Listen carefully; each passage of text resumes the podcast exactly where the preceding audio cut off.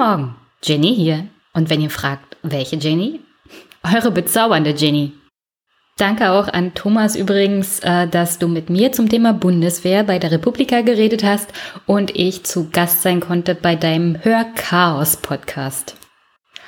Und auch wenn der Politikbetreuungseinmischen-Podcast jetzt zwei Wochen plus X offline war, ich war immerhin zu hören. Und das ist doch eine schöne Sache. Besonders gefallen hat mir auch der Gastkommentar bei Aufwachen Podcast. Herzlichen Dank nochmal an Stefan, dass ich da zu Gast sein konnte. Und deswegen im Einmischen Podcast diesmal nichts zum SPD-Parteitag, weil der ist vorbei und der ist wirklich abgehandelt. Fast so wie die SPD. Also zu den Kommentaren. Da habe ich im Großen und Ganzen nicht so viel. Nur der Audiokommentar von David, obwohl, was heißt nur, es ist ein sehr guter Kommentar zum Thema Depression. Den werde ich hier am Ende anhängen und empfehle euch, den zu hören. Der geht zwar acht Minuten, aber da ich nicht viele Audiokommentare kriege, ähm, denke ich mal, die könnt ihr euch dann auch alle anhören. Beziehungsweise, der ist wirklich gut. Hört den mal an. Und danke, David, dass du ihn mir geschickt hast. Auf einen Wochenrückblick verzichte ich dieses Mal, weil es waren wirklich zwei lange Wochen und es war wirklich viel los. Ähm, ich mache eine extra Folge zum Thema, was war denn so los mit dies und das und jenes. Ähm, und da werde ich mal die verschiedensten Sachen, die mir so aufgefallen sind, ansprechen. Der wird dann wahrscheinlich auch etwas länger und ein bisschen, naja, ein bisschen was von allem. Aber ja, deswegen verzichte ich hier und heute mal auf den Wochenrückblick. Und obwohl die Veröffentlichung des Haushalts durch Herrn Olaf Scholz mittlerweile schon eine Weile her ist, kann ich nicht darauf verzichten, das Thema Haushalt anzusprechen. Und deswegen heute das Hauptthema, der deutsche Haushalt für 2018. Und hier und heute hört ihr, wie entsteht denn dieser Haushalt so? Und wer verabschiedet ihn wirklich? Wer hat das Recht, ihn zu beeinflussen und wer nimmt das, dieses Recht nicht wahr? Und wie schlimm ist er wirklich? Denn ich glaube, ihr habt viel gehört, wie schlimm er ist und wie, naja, wie zukunftsunfähig eigentlich. Aber naja, gucken wir uns mal an, was haben denn die Parteien versprochen vor der Wahl? Was steht im Koalitionsvertrag und was ist am Ende dabei rumgekommen? Und wie viel davon können wir wirklich gebrauchen, wenn wir daran denken, dass wir in einer Rentnerrepublik leben und hier eigentlich was für die Zukunft der Jugend und des Landes machen wollen? Und wie, naja, wie viel Angst die SPD und Olaf Scholz vor der Zukunft anscheinend haben und dass wir hier keine Staatsmänner mehr haben, sondern einfach nur noch Politiker, die an ihre Wahlergebnisse denken und nicht mehr an das Große und Ganze und nicht mehr an die Zukunft des Landes und der Bevölkerung. Am Anfang steht natürlich die Frage, was darf die Regierung ausgeben und wofür? Normalerweise wird das ja immer schon zu Beginn eines Jahres vom Bundestag beschlossen.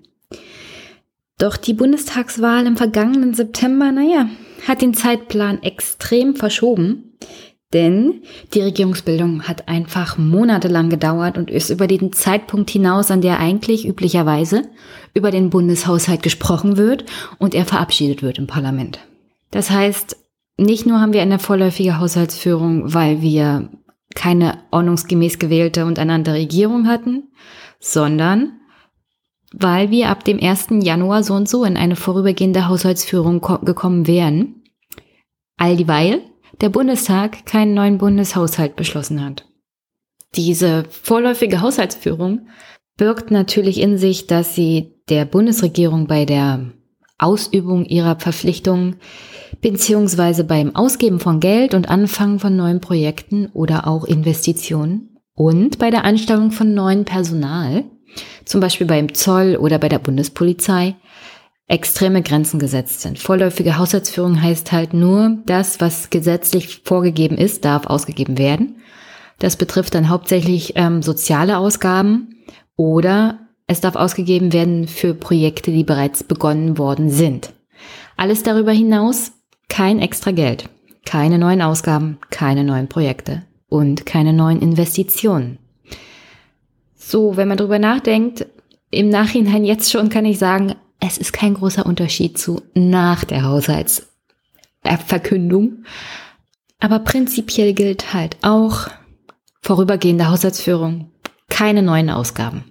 So ist das. Aber erstmal der Blick zurück. Wir hatten ja 2017 sowas wie eine Bundestagswahl und einen Wahlkampf. Und da haben uns die Parteien, vor allem SPD und CDU, die beiden neuen Regierungsparteien, einiges versprochen. Hauptsächlich auch im Bereich der Investitionen. Denn eins müssen wir uns klar machen. Die Infrastruktur zerbröselt hier unter unseren Füßen. Und die Investitionen, der Investitionsstau wird nur noch größer. Das hatte Martin Schulz und die SPD in ihrem Wahlkampf und ihrem Wahlprogramm auch angesprochen. Und dann gucken wir mal nochmal zurück. Was hat uns denn die SPD im Bereich Investitionen so versprochen? Also eins kann ich schon mal sagen. Das Wort Investition kommt bei der SPD viel häufiger vor als im Wahlprogramm der CDU. Aber inhaltlich von der CDU unterscheiden, naja, wenn ich mir das nochmal so im Rückblick durchlese, nicht so wirklich. Was steht denn da genau? Also die SPD hatte damals in ihrem Wahlprogramm 2017. Es ist Zeit für Investitionen und gerechte Steuern. Deutschland ist ein starkes Land, die Wirtschaft wächst und die Beschäftigungslage ist gut. Damit das so bleibt, müssen wir heute investieren. Unter den Industrieländern hat Deutschland eine der schlechtesten öffentlichen Investitionsquoten.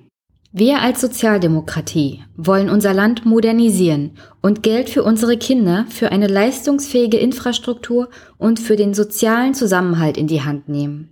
Wir wollen gemeinsam mit den Bürgerinnen und Bürgern in unserem Land dafür sorgen, dass wir auch in Zukunft erfolgreich sind. Deshalb gilt für uns bei der Steuer- und Finanzpolitik Vorfahrt für Investitionen. Und das Wahlprogramm hat dann natürlich noch Versprechungen gemacht. Wir werden die zusätzlichen Zukunftsinvestitionen aus den Überschüssen im Bundeshaushalt bis 2021 finanzieren. Die Finanzplanung des Bundes bietet hierfür genug Spielräume. Also ohne zu viel vorwegzunehmen, die SPD hat in ihrem Wahlprogramm mehr Investitionen versprochen.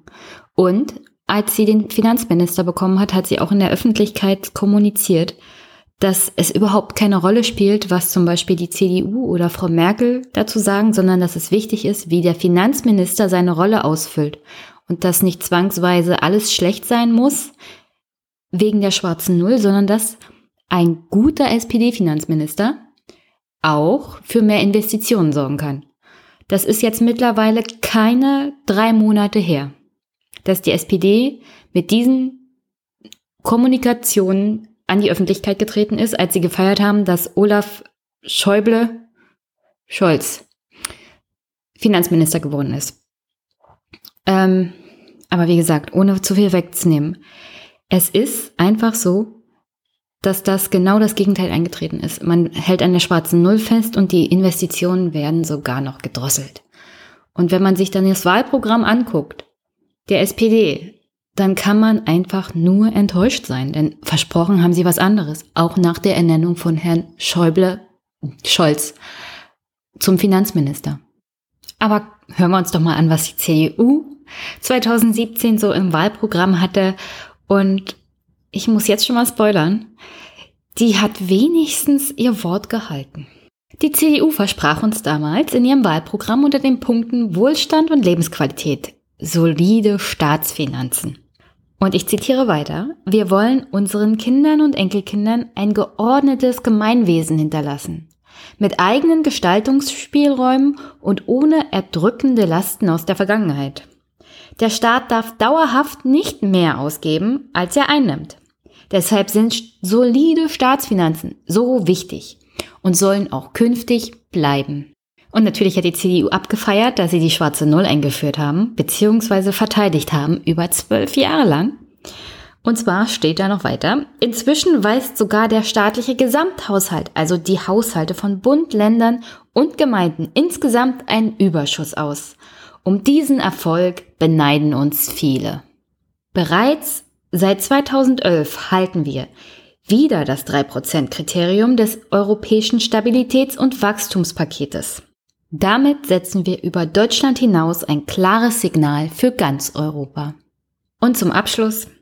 Wir versprechen, für die kommende Regierungsperiode, auch in den kommenden vier Jahren, halten wir an der Schuldenbremse fest.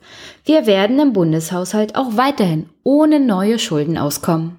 Also erstmal, die CDU klopft sich hier kräftig auf die Schultern 2017 und sagt, wir sind die großen Macher, wir haben die schwarze Null nicht nur verbessert, wir haben sie verteidigt und ausgebaut. Mit Thema Investitionen hat es nicht so sehr, nur ein bisschen Larifari in Richtung Bildung.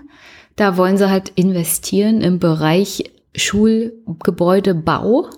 Und da hatten sie damals schon versprochen, das Grundgesetz dahingehend zu ändern, dass auch der Bund in den Ländern Schulbau betreiben kann. Äh, was hier auch lustig ist, ist die Tatsache, dass sie schreiben, Deutschland würde von anderen Ländern beneidet werden dafür, dass sie die schwarze Null haben. Mittlerweile kann man sagen, nein. So gut wie fast jedes Land in Europa sagt, er hört auf mit diesem Austeritätsmist. Äh, macht mal was mit eurer Handelsbilanz und hört auf, uns hier am langen Arm verhungern zu lassen. Aber naja, ist halt Rentnerrepublik, da verspricht die CDU halt, wir halten an der schwarzen Null fest, egal was es kostet. Und es kostet die Zukunft dieses Landes. Aber festhalten kann man auch, die CDU hat nur eine Sache wirklich versprochen. Das Festhalten an der schwarzen Null und die Fortführung der schwarzen Null. Und die SPD? Naja, die hat gesagt, wir investieren unter Voraussetzung, dass die schwarze Null gehalten wird. Also wundert mich das, was jetzt kommt im Bereich Haushalt, dann auch nicht mehr. Und immerhin im Koalitionsvertrag hatten sie sich ja schon von vornherein darauf geeinigt, schwarze Null wird gehalten und mehr Investitionen von allerhöchstens 46 Milliarden innerhalb der Legislaturperiode. Also bis 2021. Und alleine 10 Milliarden fallen darauf auf die Abschaffung des Solidaritätszuschlags. Also große Sprünge sind das so und so von vornherein nicht gewesen. Aber okay, das war halt das Vorgeplänkel der Wahl und des Koalitionsvertrages. Und jetzt zu dem, was Fakt ist. Und zwar der aufgestellte Haushalt. Beziehungsweise, wie entsteht der Haushalt in Deutschland überhaupt? Ich meine, wie gesagt, bis zur Verabschiedung des neuen Haushalts sind wir noch in der vorübergehenden vorläufigen Haushaltsführung. Und solange sind Investitionen, auch wenn kaum welche angedacht sind, so und so nicht erlaubt.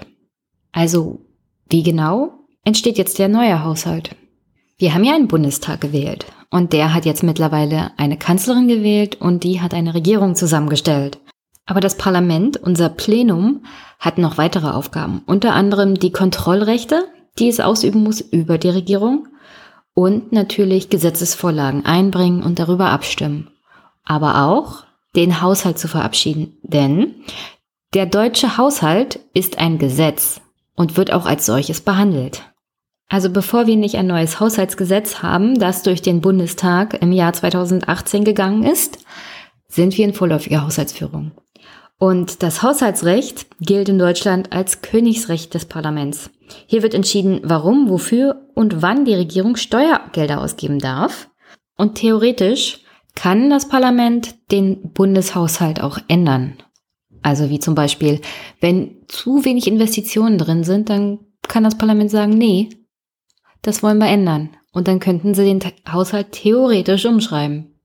Das passiert natürlich eher nicht in einer großen Koalition, geschweige denn generell in einer Koalition, weil ja die Mehrheit im Parlament von den Regierungsparteien gestellt wird. Dennoch ist gerade die Haushaltsdebatte immer ziemlich interessant, weil hier die Opposition kräftig aufschlagen kann, wenn es um die Kritik gegenüber der Regierung geht. Und es wird schon ziemlich lustig, es wird schon ziemlich spannend. Und ich würde euch empfehlen, die Haushaltsdebatten dann Juni, müssten sie dann anstehen, äh, euch mal anzugucken, weil, also wenn es da nicht knallt, dann weiß ich auch nicht. Aber das ist ja noch eine Weile hin. Als allererstes muss erstmal der Haushaltsplan, wie gesagt, ins Parlament als Gesetz kommen. Und dann wird darüber debattiert. Und das ist es eigentlich auch, was Olaf Scholz vorgestellt hat bei seiner Bundespressekonferenz, einen Haushaltsplan, der er als Gesetz ins Parlament bringen wird. Darin sind alle Einnahmen und Ausgaben des Staates für das nächste Jahr aufgezählt und dieser Haushaltsplan bzw. das Haushaltsgesetz wird jedes Jahr aufs Neue erstellt und dann verabschiedet durchs Parlament. Das Interessante an unserem Haushaltsplan ist aber, dass er im Großen und Ganzen auf Prognosen der zukünftigen tatsächlichen Verhältnisse beruht. Also es wird zum Beispiel geschätzt, welche Einnahmen der Staat haben wird und es wird auch geschätzt, was ungefähr an Ausgaben kommen wird. Es gibt bestimmte Punkte, die stehen natürlich fest. Also zum Beispiel Hartz IV, Rente. Man kann ungefähr berechnen, welche Schwankungen es da gibt, aber im Großen und Ganzen sind diese Punkte ziemlich fest. Und auch die Einnahmen des Staates werden auf Zukunft prognostiziert, also im Großen und Ganzen geschätzt. Aber da gibt es auch in der Regel keine größeren Einbrüche. Man kann sich also ganz gut darauf verlassen, dass die Einschätzungen zu den Einnahmen und Ausgaben ziemlich genau zutreffen werden. Aber es kann immer mal passieren, dass es zu einem unerwarteten Sachverhalt kommt. Wer weiß, vielleicht irgendeine Katastrophe, wollen wir es mal nicht hoffen, oder eine Wirtschaftskrise. Und oder Investitionen, die man von heute auf morgen machen muss. Und dann gibt es natürlich Löcher in der Haushaltsplanung. Und die müssen dann durch zusätzliche Neuverschuldung abgedeckt werden. Weil in dem Plan in der Regel alle Einnahmen und Ausgaben verplant werden, die man so hat. Also kommt es zu zusätzlichen Ausgaben, kommt es dann in der Regel auch zu Neuverschuldung. Ähm, so war das jedenfalls in der Vergangenheit immer der Fall. Im Idealfall jedenfalls richtet der Staat seine Ausgaben dauerhaft danach aus, wie viele Einnahmen er denn wirklich haben kann, beziehungsweise mit welchen Einnahmen er rechnen kann. So soll vermieden werden, dass der Staat extra Kredite aufnimmt oder extra Schulden machen muss. In der Vergangenheit war Deutschland auch mal der kranke Mann Europas. Deswegen ist nachher die Anekdote mit Macron noch besonders lustig. Ähm, Deutschland hatte eine hohe finanzielle Verschuldung, Reformstau etc. Also alles, was nach Helmut Kohl war, äh, was dazu führte, dass wir dann Schröder bekommen haben, der dann die Harzreform gemacht hat und noch einige nettere andere Sachen, wie zum Beispiel Steuervergünstigungen für Firmen und Unternehmen oder Steuersenkungen für, naja, Kapital. Solche netten Sachen hat alles Schröder eingeführt, um die Finanzwirtschaft des Landes wieder in den Griff zu bekommen und die hohe Verschuldung bzw. den Schuldenstand auch abzubauen. Ein besonderes Instrument beim Schuldenabbau war dann die Einführung der Schuldenbremse und ihre Festhaltung im Rahmen des Grundgesetzes.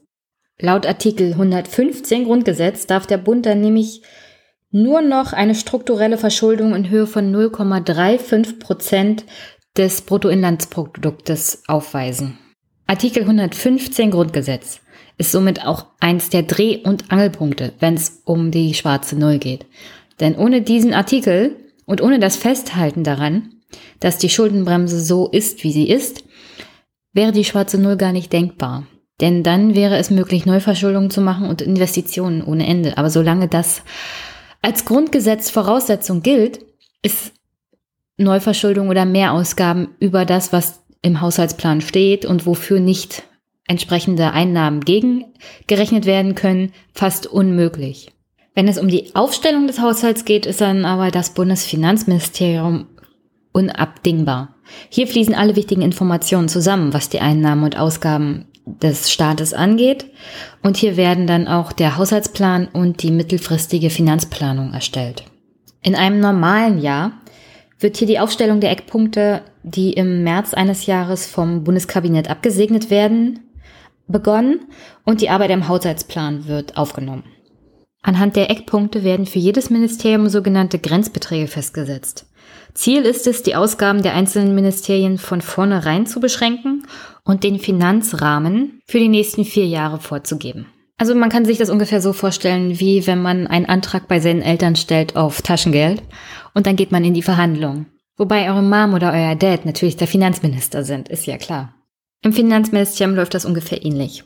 Die jeweiligen Ministerien geben ihre Ausgabenwünsche beim Finanzministerium ab bzw. melden sie an und der Finanzminister bzw. die jeweiligen Fachressorts verhandeln dann mit den jeweiligen Ministerien um die Erfüllbarkeit dieser Ausgaben. Im Großen und Ganzen geht es eigentlich bei der Haushaltsplanung immer um die Ausgaben und die Aushandlung der jeweiligen Ausgaben für die Ministerien, denn die Einnahmen sind ziemlich klar definiert. Steuereinnahmen, jeweilige Verwaltungseinnahmen durch die verschiedenen Institutionen. Im Großen und Ganzen schwanken die nicht großartig, es sei denn, es wird mal ein Steuersatz erhöht oder es gibt eine Änderung im Steuergesetz, aber das wird dann auch vorher mal eingeplant. Aber das kann man halt nicht verhandeln. Die Ausgaben kann man aber verhandeln mit den jeweiligen Ministerien. Und der Finanzminister versucht dann auch immer einen Kompromiss mit den jeweiligen Ministerien zu finden. Und in der Regel werden nicht alle Wünsche erfüllt. Wenn es aber um die Planbarkeit von Einnahmen geht, dann treffen sich in der Regel zweimal im Jahr der Arbeitskreis Steuerschätzung. Einmal im November und einmal im Mai, wie wir jetzt vor kurzem erst erlebt haben. Hier wird dann auch klar, welche tatsächlichen Einnahmen der Bund bzw. Länder und Kommunen in Zukunft im laufenden Jahr oder auf die nächsten Jahre hochgerechnet tatsächlich haben werden. Denn in diesem Arbeitskreis Steuerschätzung sitzen die Finanzministerien von Bund und Ländern, die führenden Wirtschaftsforschungsinstitute, Statistisches Bundesamt, Sachverständigenrat zur Begutachtung der gesamtwirtschaftlichen Entwicklung, sozusagen die fünf Weisen, die Deutsche Bundesbank und auch die Bundesvereinigung kommunaler Spitzenverbände. Und äh, die Informationen, die aus diesem Arbeitskreis Steuerschätzung hervorgehen, geben dann auch einen guten Überblick darüber, mit welchen Einnahmen nicht nur im laufenden Jahr, sondern auch in den kommenden Jahren so gerechnet werden kann.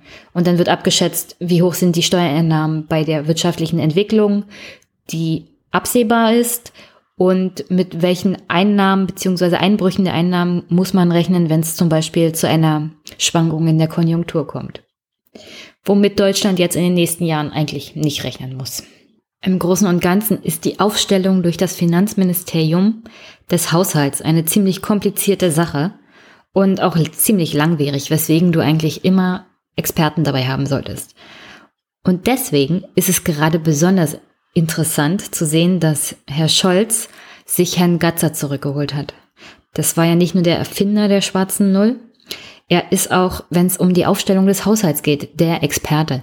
Und da Herr Scholz jetzt im März schon gesagt hat, dass bis Mai der Haushalt steht, war das fast eine unmögliche Herkulesaufgabe. Es sei denn, er hat jemanden wie Herr Gatzer, der das Haus in- und auswendig kennt und der praktisch ein Wunder vollbracht hat, innerhalb von zwei Monaten tatsächlich auch die Wünsche der jeweiligen Koalitionspartner und diesen ganzen Finanzrahmen, der in dem Koalitionspapier steht, auch in diesen Haushaltsplan zu gießen.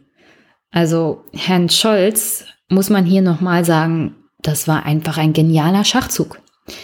Nicht nur, dass er hier die schwarze Null verteidigt, er hat innerhalb von kürzester Zeit einen Haushalt auf die Beine gestellt und das nur dadurch, dass er einen Mann zurückgeholt hat.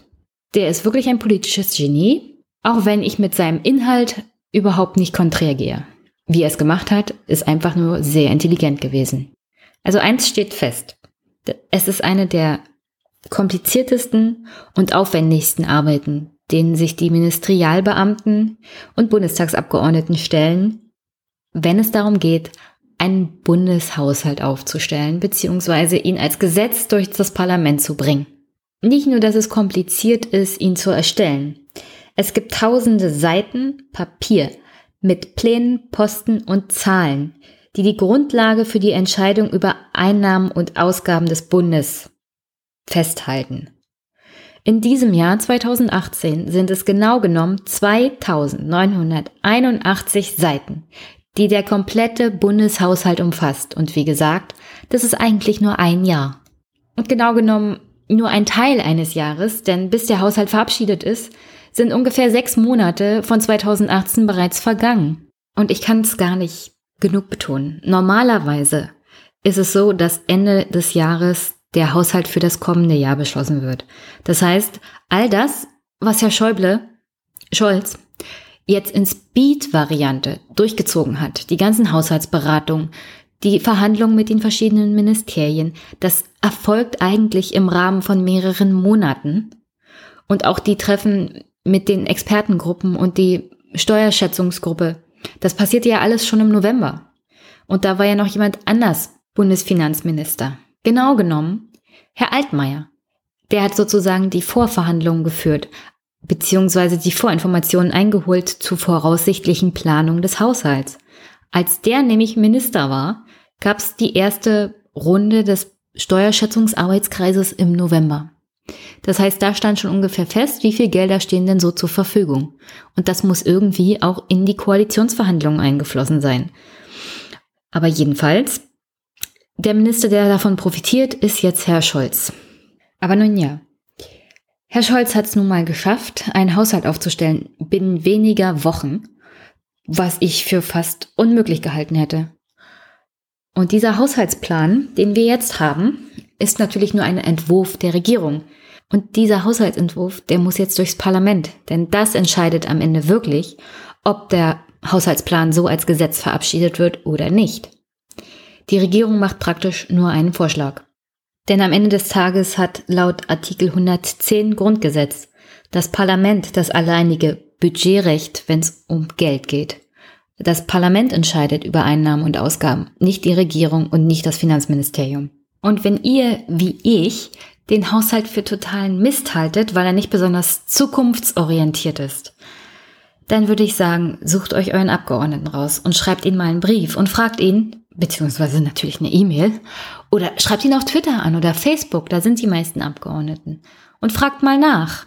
Warum zum Teufel nehmen Sie Ihr Recht nach Artikel 110 Grundgesetz nicht wahr, das Budgetrecht und zwingen die Regierung, mehr zu investieren in die tatsächliche Zukunft dieses Landes, zum Beispiel auch in die Infrastruktur oder mehr Personal im Bereich, was weiß ich, Polizei. Oder warum zwingen sie die Regierung nicht, einen neuen Bund-Länder-Finanzausgleich durchzubringen?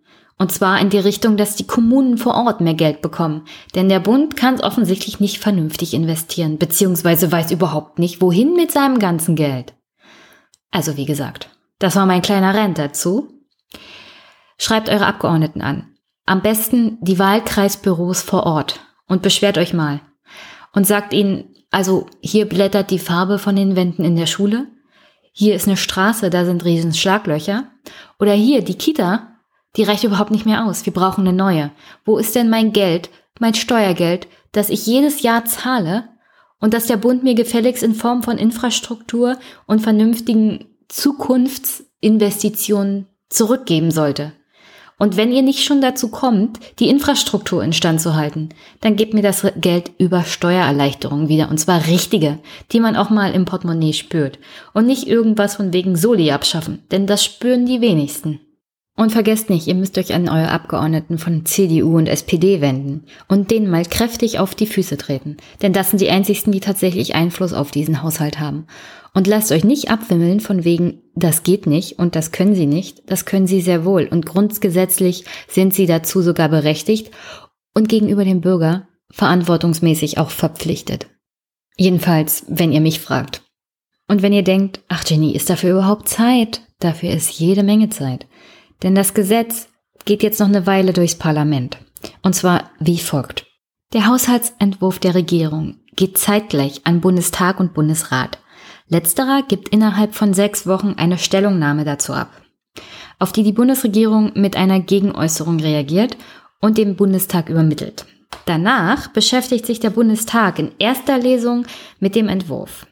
Sind die mehrere Tage dauernden Beratungen abgeschlossen, wird der Haushaltsentwurf an den Haushaltsausschuss des Bundestages verwiesen. Hier beginnt die eigentliche Arbeit. Der Ausschuss prüft die mehreren tausend Einnahme- und Ausgabepositionen und macht Änderungsvorschläge.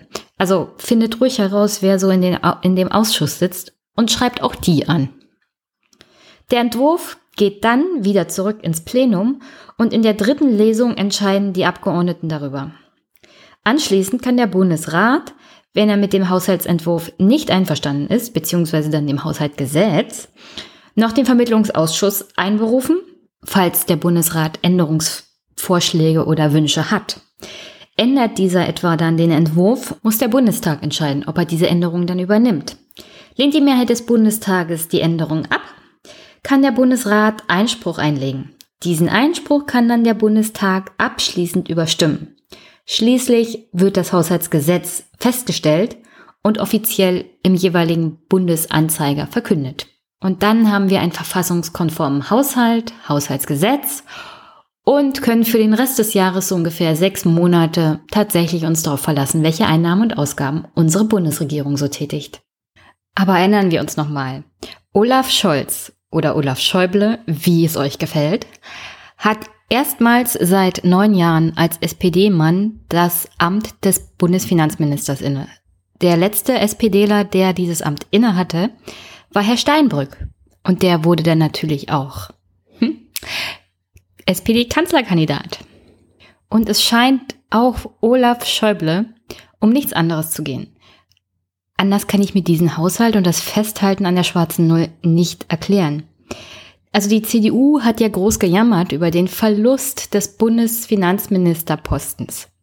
Aber wenn man sich mal den Inhalt anguckt, da hat sie sich komplett durchgesetzt. Und Herr Scholz scheint in der Ausübung seines Amtes dem Amtsvorgänger Wolfgang Schäuble in nichts nachzustehen. Er verteidigt nicht nur die schwarze Null. Er scheint auch aus dieser schwarzen Null eine schwarze Eins machen zu wollen. Also anders kann ich mir das mittlerweile nicht erklären, was wir gleich hören. Und es ist nicht nur so, dass Olaf Schäuble an der schwarzen Null festhält, sie verteidigt und aus ihr sogar eine schwarze Eins machen will. Die SPD scheint grundsätzlich dieses Denken der Rentnerrepublik komplett übernommen zu haben und nur auf die Wähler der Mitte abzielen zu wollen. Also die Wähler, die Angela Merkel hat, die den Status quo verteidigen wollen und nur von einer politischen Krise zur nächsten denken und nicht mehr an die Zukunft und langfristige Pläne und Visionen umsetzen zu wollen. Ich meine, die neue SPD-Bundesvorsitzende Andrea Nahles hat sogar Herrn Scholz verteidigt gegen innerparteiliche Kritik, als es offensichtlich wurde, dass der Haushalt, den er plant, auch die schwarzen Null verteidigt und Investitionen zum Beispiel zurückschrauben wird. Also, wenn man sich mal überlegt, was sie gesagt hat. Andrea Nahles meinte, in guten Zeiten keine neuen Schulden zu machen, ist ein Gebot der Vernunft. Wir legen einen soliden Haushalt vor und investieren massiv. So geht gute Finanzpolitik. Die größte Angst der SPD ist es, beim Wähler so anzukommen, als könnte sie das Geld nicht zusammenhalten. Es ist nicht die größte Angst, dass hier die Zukunft kaputt gespart wird, sondern dass die nächste Wahl verloren geht. Und ja, in guten Zeiten nicht zu viele Schulden zu machen, ist wichtig. Aber jeder vernünftige Finanzexperte würde einem auch sagen, wer das auf Kosten der Substanz tut, auf Kosten der Infrastruktur, der darf sich auf wesentlich höhere Investitionen in Zukunft gefasst machen. Und wenn dann beides zusammenfällt, und zwar eine schlechte Konjunktur und der absolute Zusammenbruch der Infrastruktur, dann kannst du das Land praktisch vergessen. Also dann musst du Schulden machen. Und zwar ohne Ende. Und wenn dir dann noch ein Land Kredite gibt, dann zu Zinsen, die du gar nicht bezahlen kannst, selbst wenn es finanziell und wirtschaftlich gut läuft. Also diese Denkweise, finanzwirtschaftlich, ist absolut fernab jeglicher Realität und eine Katastrophe. Aber wie konnte man auch was anderes erwarten? Jedenfalls die Pressekonferenz. Noch ein paar Eckpunkte vor, vorneweg. Ich habe ja gesagt, ähm, der Haushalt wird zusammengestellt vom Bundesfinanzministerium und dann eingebracht in den Bundestag. Bestimmte Posten sind praktisch vorgegeben, wie zum Beispiel die Ausgaben für das Bundesministerium für Arbeit und Soziales, weil du musst Hartz IV bezahlen als Staat zum Beispiel. Und gleich darauf kommt der zweitgrößte Posten, das Bundesministerium der Verteidigung. Das hat gleich nach Arbeit und Soziales den größten Haushalt. Aber der Abstand zwischen dem Ausgaben des Bundesministeriums für Arbeit und Soziales ist ungefähr 8,8 mal so groß wie der zweitgrößte Ausgabenposten und das ist wie gesagt Verteidigung. Ähm, wesentlich enger sind dann die Ausgabenposten danach und zwar dritter Stand. Äh, mit den dritthöchsten Ausgaben kommt Bundesministerium für Verkehr und digitale Infrastruktur und dann noch Bundesschulden, also die unsere sozusagen wichtigsten Sachen, die Schulden, die wir alle noch tragen, die wir alle abbauen müssen. Und weswegen Herr Scholz bzw. Schäuble und Frau Merkel hier die schwarze Null zementieren auf Kosten der Zukunft. Aber jetzt, nach langem, langem Vorlauf, wie versprochen, die Bundespressekonferenz mit Olaf Schäuble und der Vorstellung des Haushalts. Und schnallt euch an, es wird richtig furchtbar. Die Bundesregierung wird erneut eine solide Haushalts- und Finanzplanung vorlegen, die es gleichzeitig möglich macht, dass wir einen ausgeglichenen Haushalt haben, ohne neue Schulden und eine sozial gerechte und zukunftsweisende Politik entwickeln können. Also alleine an dieser Aufzählung weiß man schon, wo die Prioritäten liegen. Erst kommt ausgeglichen, dann solide und dann ohne neue Schulden. Und dann kommt das Thema sozial gerecht und zukunftsweisend. Nicht, dass der Haushalt wirklich zukunftsweisend ist, aber die Prioritäten dieses Haushalts durch Olaf Schäuble werden hier ganz deutlich. Und ja, die Bundeskanzlerin gibt den Kurs an. Die CDU hat ihn inhaltlich sozusagen festgelegt. Aber er gibt überhaupt keine Gegenwehr. Jedenfalls hat man das nicht wirklich mitbekommen. Wenn die SPD wirklich dagegen wäre, wenn sie endlich mal auf den Tisch hauen würde und sagen würde, wir wollen hier mal investieren in die Zukunft dieses Landes und in echten Sozialstaat, dann hätten wir das alle erfahren. So ist das einfach nur ein Mitschwimmen und ein Kampf um die Wähler von Angela Merkel. Aber weiter geht's.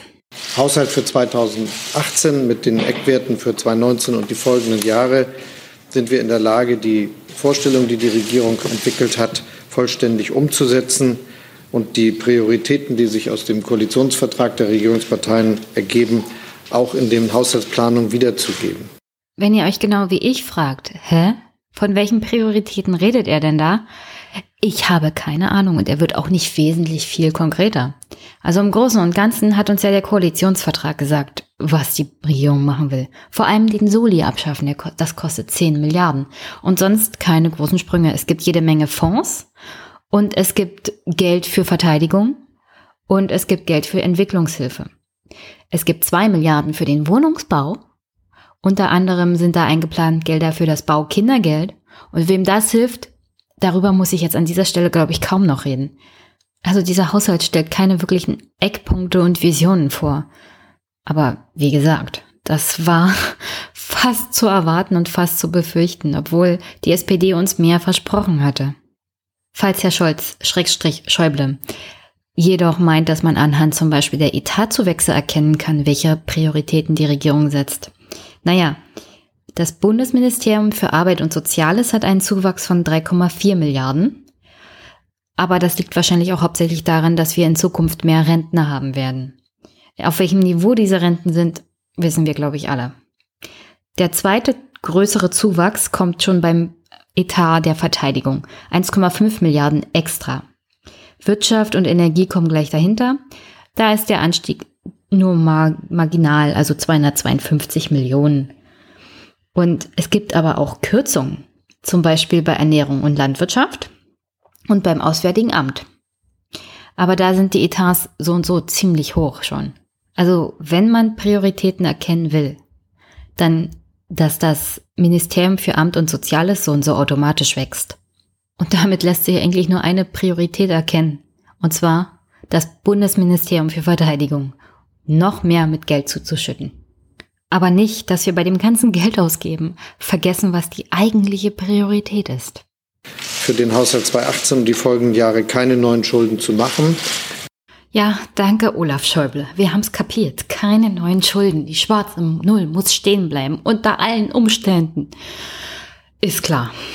So, und bevor ich jetzt zum nächsten Part von Olaf Schäuble komme, ein kleiner Exkurs zum Thema EU-Haushalt.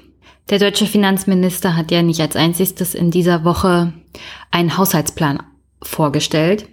Auch Herr Oettinger als EU-Finanzkommissar hat seine Vorstellung über den Haushalt der EU für die nächsten sieben Jahre wenigstens umrissen.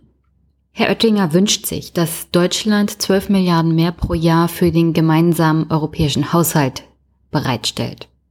Von diesen 12 Milliarden sind ungefähr 3,5 bis 4 Milliarden dazu da, um die Brexit-Lücke zu schließen. Durch den Abgang der Engländer gibt es auch eine Lücke im Haushalt der Europäischen Union, denn wenn England nicht mehr mit dabei ist, zahlt es auch nicht mehr ein und das heißt, irgendjemand muss die Lücke schließen. Und neue Beitrittsländer, die Nettoeinzahler sein werden oder könnten, gibt es momentan nicht. Und deswegen müssen die, die leistungsstark sind, diese Lücke eben ausfüllen. Und dazu gehört auch Deutschland. Denn wenn wir ehrlich sind, kein europäisches Land ist wirtschaftlich so leistungsstark wie Deutschland. Aber die 12 Milliarden setzen sich auch aus Geldern zusammen für zusätzliche Aufgaben. Zum Beispiel Außengrenzenschutz und eine gemeinsame europäische Armee. Das soll damit finanziert werden. Und ich gebe Olaf Schäuble nicht in vielem recht.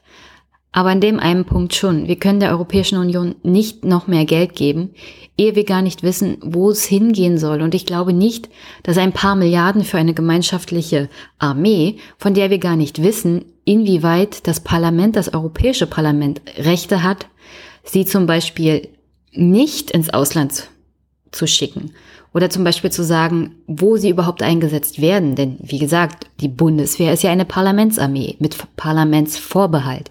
Das heißt, sie kann nicht in den Einsatz geschickt werden, ohne dass das deutsche Parlament zustimmt. Und ich bin mir ziemlich sicher, dass es das ist, was die europäischen Vertreter in Brüssel überhaupt nicht wollen. Natürlich ist das Argument von Olaf Schäuble bei dem Thema ein ganz falsches. Und zwar, er meint nur, dass die EU halt mit dem Geld auskommen muss, was sie hat und es kann nicht sein, dass Deutschland extra Geld dazu gibt. Jetzt müssen wir aber ehrlich sein, Olaf, da Deutschland so viel hat, irgendjemand muss ja die Rechnung bezahlen und es wird schon auf breite Schultern verteilt, die Last des Haushalts. Aber Deutschland als wirtschaftlich starkes Land mit viel Geld muss halt als Nettoeinzahler auch dann einen Teil von diesem Loch, das das Brexit ähm, reißt, übernehmen. Und wenn wir die EU neu aufstellen wollen, dann ist es so und so unmöglich, das ohne neue finanzielle Ordnung zu machen, beziehungsweise ohne mehr Investitionen in die EU auch. Also die Ideen von Macron, die sind ja auch nicht kostenlos. Ein gemeinschaftlicher Finanzminister, ein gemeinschaftlicher Haushalt aller europäischen Länder, das ist einfach mehr Geld im System muss dann sein. Und wenn wir die EU jemals auf soziale Füße stellen wollen, dann geht das nicht ohne mehr Geld auch für Brüssel. Und dann muss sich Deutschland auch mal entscheiden und sagen, wo es hin will. Und dann müssen wir uns alle mal Gedanken machen, was soll die EU eigentlich werden? Ich meine, ich sehe es ganz praktisch. Du kannst halt nicht mehr Geld in eine Sache reinstecken, von der du noch gar nicht dich geeinigt hast, wo die Reise hingehen soll. Nur das Problem ist an Deutschland momentan, dass keiner sagt, wo soll denn die Reise hingehen. Ich meine, wir haben auf der FDP Bundesparteitagsveranstaltung gehört, wir wollen schon ein bisschen mehr Europa, am besten wirtschaftlich freier und wirtschaftlich mehr, aber es soll nichts kosten. Und so funktioniert das aber nicht. Aber warum dieser Exkurs zur EU? Na ganz einfach, weil Olaf Schäuble jetzt etwas vorstellt, auf das er besonders stolz ist und was mit der EU zu tun hat auch gleichzeitig die Schuldenstandsquote in unserem Land reduzieren. Da wissen Sie, dass wir noch nicht alle Vorgaben, die wir aus Europa miteinander die wir aus Europa haben und die wir miteinander in Europa vereinbart haben, erfüllen. Das wird sich aber ändern. Schon 2019 wird Deutschland voraussichtlich, wenn die Entwicklung so bleibt, wie wir sie heute vorhersehen können, unter 60 Prozent rutschen bei der Schuldenstandsquote. Und das ist dann ein ganz besonderer Erfolg einer langfristig angelegten Haushaltspolitik. Ich erlaube mir Ihnen einmal dieses Schaubild hochzuhalten, in dem Sie diese Entwicklung nachvollziehen können. Okay, an dieser Stelle bin ich ein bisschen enttäuscht, dass ihr das nicht als Video sehen könnt. Denn Olaf Schäuble hält ein ausgedrucktes Stück Papier hoch mit einer Tabelle, woran man sehen kann, wie der Verschuldungsschnitt von Deutschland nach EU-Maastricht-Vorgaben gesunken ist. Er hält es wie ein kleiner Junge in die Kamera und freut sich darüber. Und wir wissen alle, auf wessen Kosten diese Schuldenschnittentwicklung nach unten, auf wessen Kosten das passiert ist. Das ist passiert auf Kosten anderer EU-Länder, weil wir unsere Außenhandelsdefizite nicht ausgeglichen haben, weil wir im Land eine verarmende Gesellschaft haben, die trotz Arbeit sich nichts leisten kann und auch nichts importiert und nichts von anderen Ländern einkauft. Also diese Schuldenschnittentwicklung geht auf Kosten aller. Und Herr Scholz zeigt das Foto, das Bild, das Stückchen Papier davon in die Kamera. Und genauso viel ist es wert. das Papier, auf dem es ausgedruckt wurde. Diese Tabelle ist nichts wert, sobald es hier mal eine richtige Wirtschaftskrise gibt. Und jetzt muss ich mal den anderen EU-Ländern sagen, das ist das Ergebnis von eurer Politik gegenüber Deutschland während der 90er Jahre. Und angefangen hat das unter Gerhard Schröder.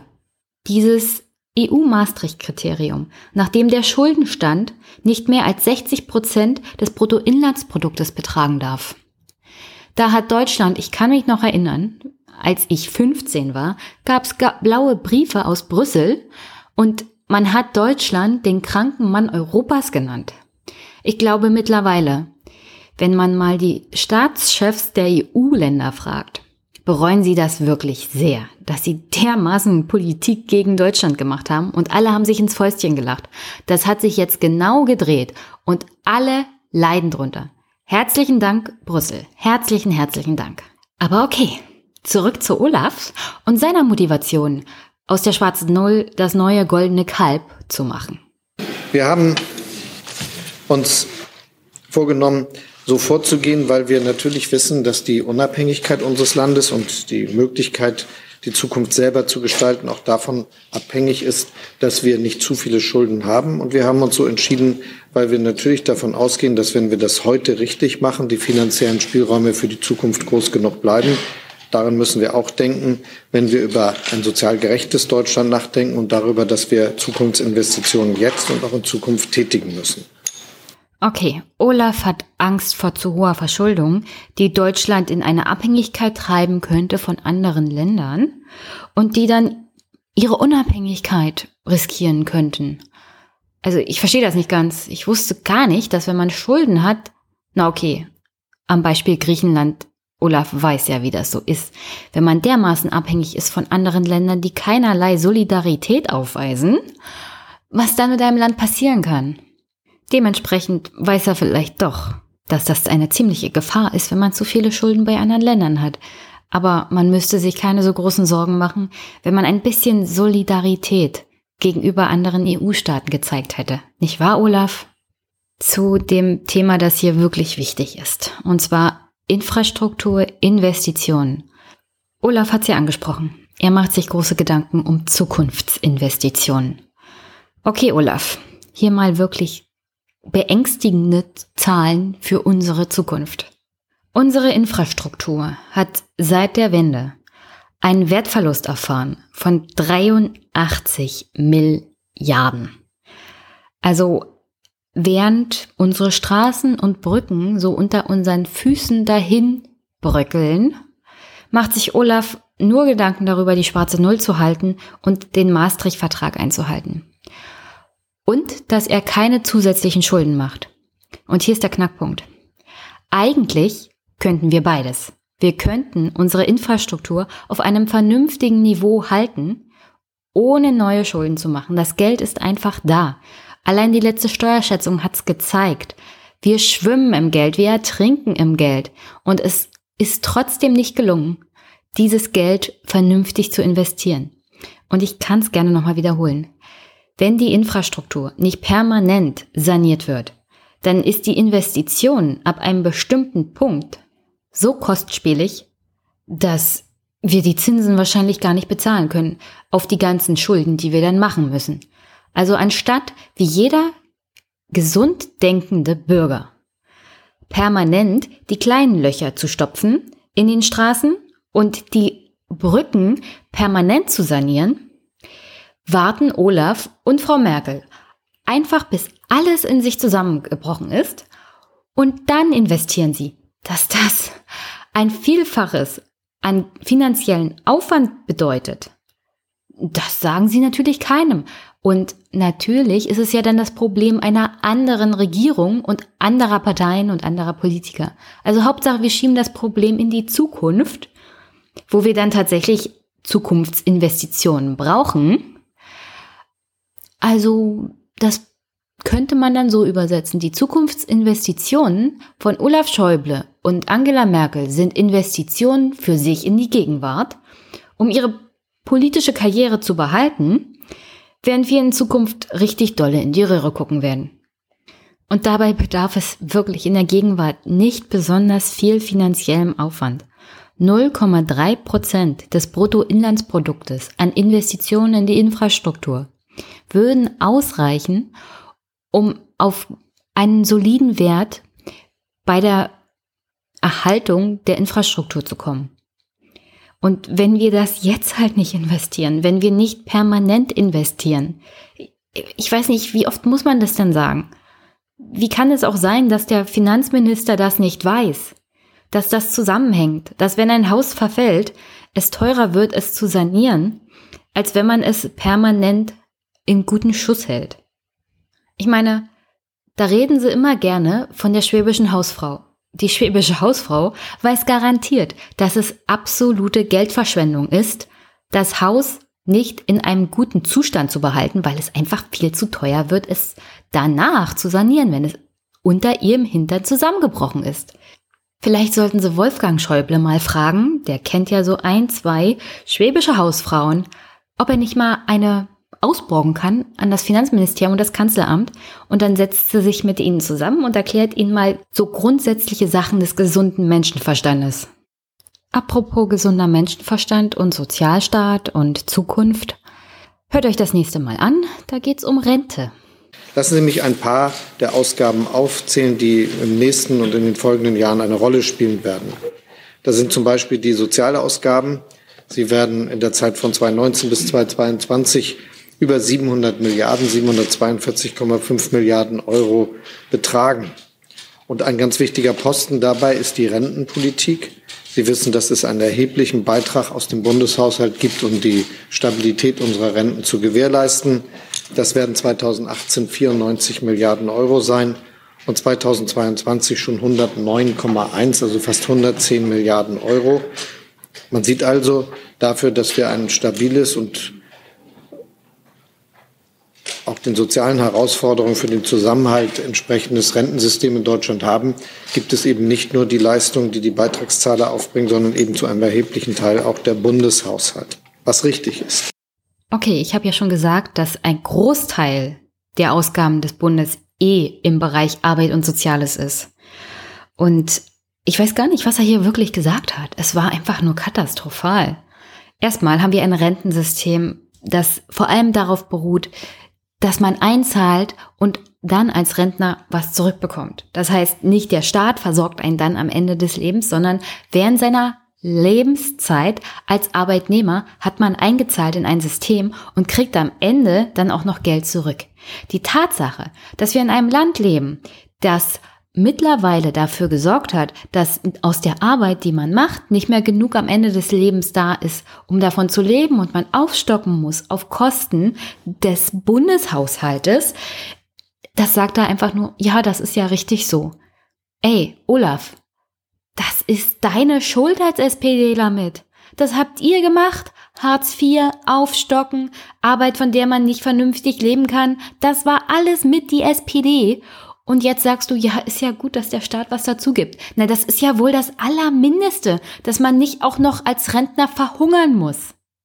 Und ich glaube, ihr habt es mitbekommen, das war nicht ich, ich habe das nicht so bearbeitet, das ist der Originalton. So zwischen, er weiß nicht genau, ob das sozial gerecht ist und sozialer Zusammenhalt. Beim Thema Rente gab es eine ziemlich lange Pause. Da hat er sich überlegt, was sage ich denn jetzt als nächstes? Denn ich glaube, irgendwo in Olafs sozialdemokratischem Kopf ist auch das kleine Engelchen, das ihm sagt, dass das nicht mehr sozialdemokratisch ist, nicht mehr sozial gerecht und solidarisch schon gar nicht, was beim Thema Rente hier in diesem Land abgeht. Und Generationengerechtigkeit kannst du ja eh vergessen.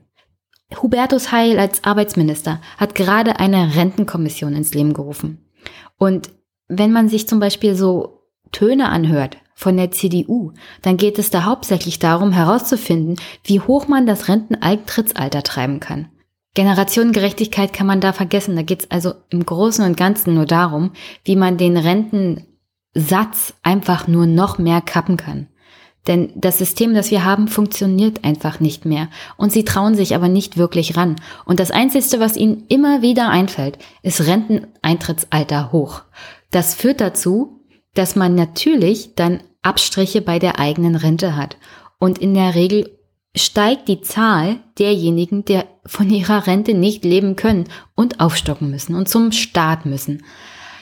Das, also hier, es ist fast wie die Schlange, die sich selbst frisst. Es ist von hinten bis vorne funktioniert es nicht mehr und alle wissen es aber keiner traut sich ran. Und Olaf Schäuble sagt auch noch, dass er ganz happy ist, dass so viel Geld aufgetrieben werden konnte, um dieses System noch für die nächsten vier Jahre irgendwie am Laufen zu halten. Olaf, wirklich? Wirklich? Aber natürlich will Olaf auch was gegen Armut tun. Vor allem gegen die Armut von Kindern. Hören wir uns doch mal an, was da so passiert, laut der neuen Haushaltsplanung der Bundesregierung von SPD und CDU. Junge Familien werden von der Haushaltspolitik der nächsten Jahre profitieren. Wir werden das Kindergeld anheben, einmal zum 1. Juli 2019 und dann noch einmal 2021, den Kinderfreibetrag anheben und haben gleichzeitig vorgesehen, dass wir mehr Möglichkeiten haben, etwas gegen Armut von Kindern zu tun. Eines der wichtigsten Instrumente dabei soll die Erhöhung des Kinderzuschlags sein, für den zusätzliche Mittel zur Verfügung stehen. Okay, ich weiß, ihr wisst es schon, aber Kindergeld und Kinderfreibetrag. Davon profitieren vor allem die, die schon Geld haben. Und zwar nicht so wenig. Von dem Kinderfreibetrag profitieren vor allem die, die wirklich sehr viel Geld haben. Und Kindergeld, naja, mittleres Einkommen. Aber Kinderzuschlag dient dazu, dass verhindert wird, dass man in Hartz IV abrutscht. Also es ist kurz dein Einkommen ist kurz über Hartz IV und du kriegst einen Kinderzuschlag, dass du nicht unter diese Grenze rutscht. Das ist ein bisschen Augenwischerei in meinen Augen, denn das ist ein, wie verhindere ich noch mehr Hartz IV Leute Zuschlag, kein Kinderzuschlag. Und wenn Kinder in solchen Familien leben, sind sie trotzdem arm, Olaf. Und wenn du den Kinderzuschlag, ich vermute es mal, er hat es ja nicht gesagt. Er hat nichts Konkretes gesagt, wie hoch dieser Kinderzuschlag sein wird. Aber ich vermute mal, er wird sich nicht auf mehr als 100 Euro im Jahr belaufen. So wie ich meine Bundesregierung kenne. Und das ist viel, viel zu wenig, wenn es darum geht, eine Kinderarmut von bald über 20 Prozent in Gesamtdeutschland zu verhindern. Das ist wieder ein Tropfen auf den heißen Stein und noch nicht mal mehr das. Es ist einfach nur noch peinlich. Und dass er das überhaupt vorliest, ist ein Schlag ins Gesicht für alle armen Kinder in Deutschland. Aber das Thema Kinder und Familie geht weiter. Wir werden junge Eltern und Familien entlasten bei den Kita-Gebühren und gleichzeitig die Qualität der Betreuung verbessern. Auch dafür sind bis 2021 dreieinhalb Milliarden Euro und was die Ausbau von Ganztagsangeboten an den Schulen 2 Milliarden Euro vorgesehen. Okay, eine kleine Anekdote zum Thema Kita-Gebühren. Die Kommunen machen das folgendermaßen. Wenn Geld im Haushalt da ist, dann wird schon mal geguckt, ob man das letzte Kita-Jahr gebührenfrei macht oder nicht. Aber es ist keine grundsätzliche Sache. Liegt hau hauptsächlich auch daran, dass die Parteien weder auf Bundes- noch auf Landesebene das zu einem gesetzlichen Zwang machen. Das heißt, als Eltern hast du kein wirkliches Recht, kein einklagbares Recht auf gebührenfreie Kita. Und wenn die Kommunen das Geld zur Verfügung gestellt bekommen vom Bund, heißt das noch lange nicht, dass die Eltern nicht trotzdem weiterhin Kita-Gebühren zahlen müssen. Das liegt hauptsächlich auch daran, dass wenn zum Beispiel wir eine Kommune haben, die finanziell gar nicht fähig ist, das zu gewährleisten, weil solche Dinge natürlich extra im Haushalt kosten und die Kommunalaufsicht es einem untersagt, sowas für die Eltern einzurichten, also gebührenfreie Kita, dann kommt es dazu, dass du in einer armen Kommune trotzdem weiterhin Kita-Gebühren zahlen musst, weil sonst die Kommunalaufsicht deinen Haushalt einfriert. Und dann ist da noch die Problematik politischer Wille. Es gibt in Brandenburg eine Stadt, es gibt natürlich mehrere Städte, da war das Thema letztes Jahr gebührenfrei in der Kita.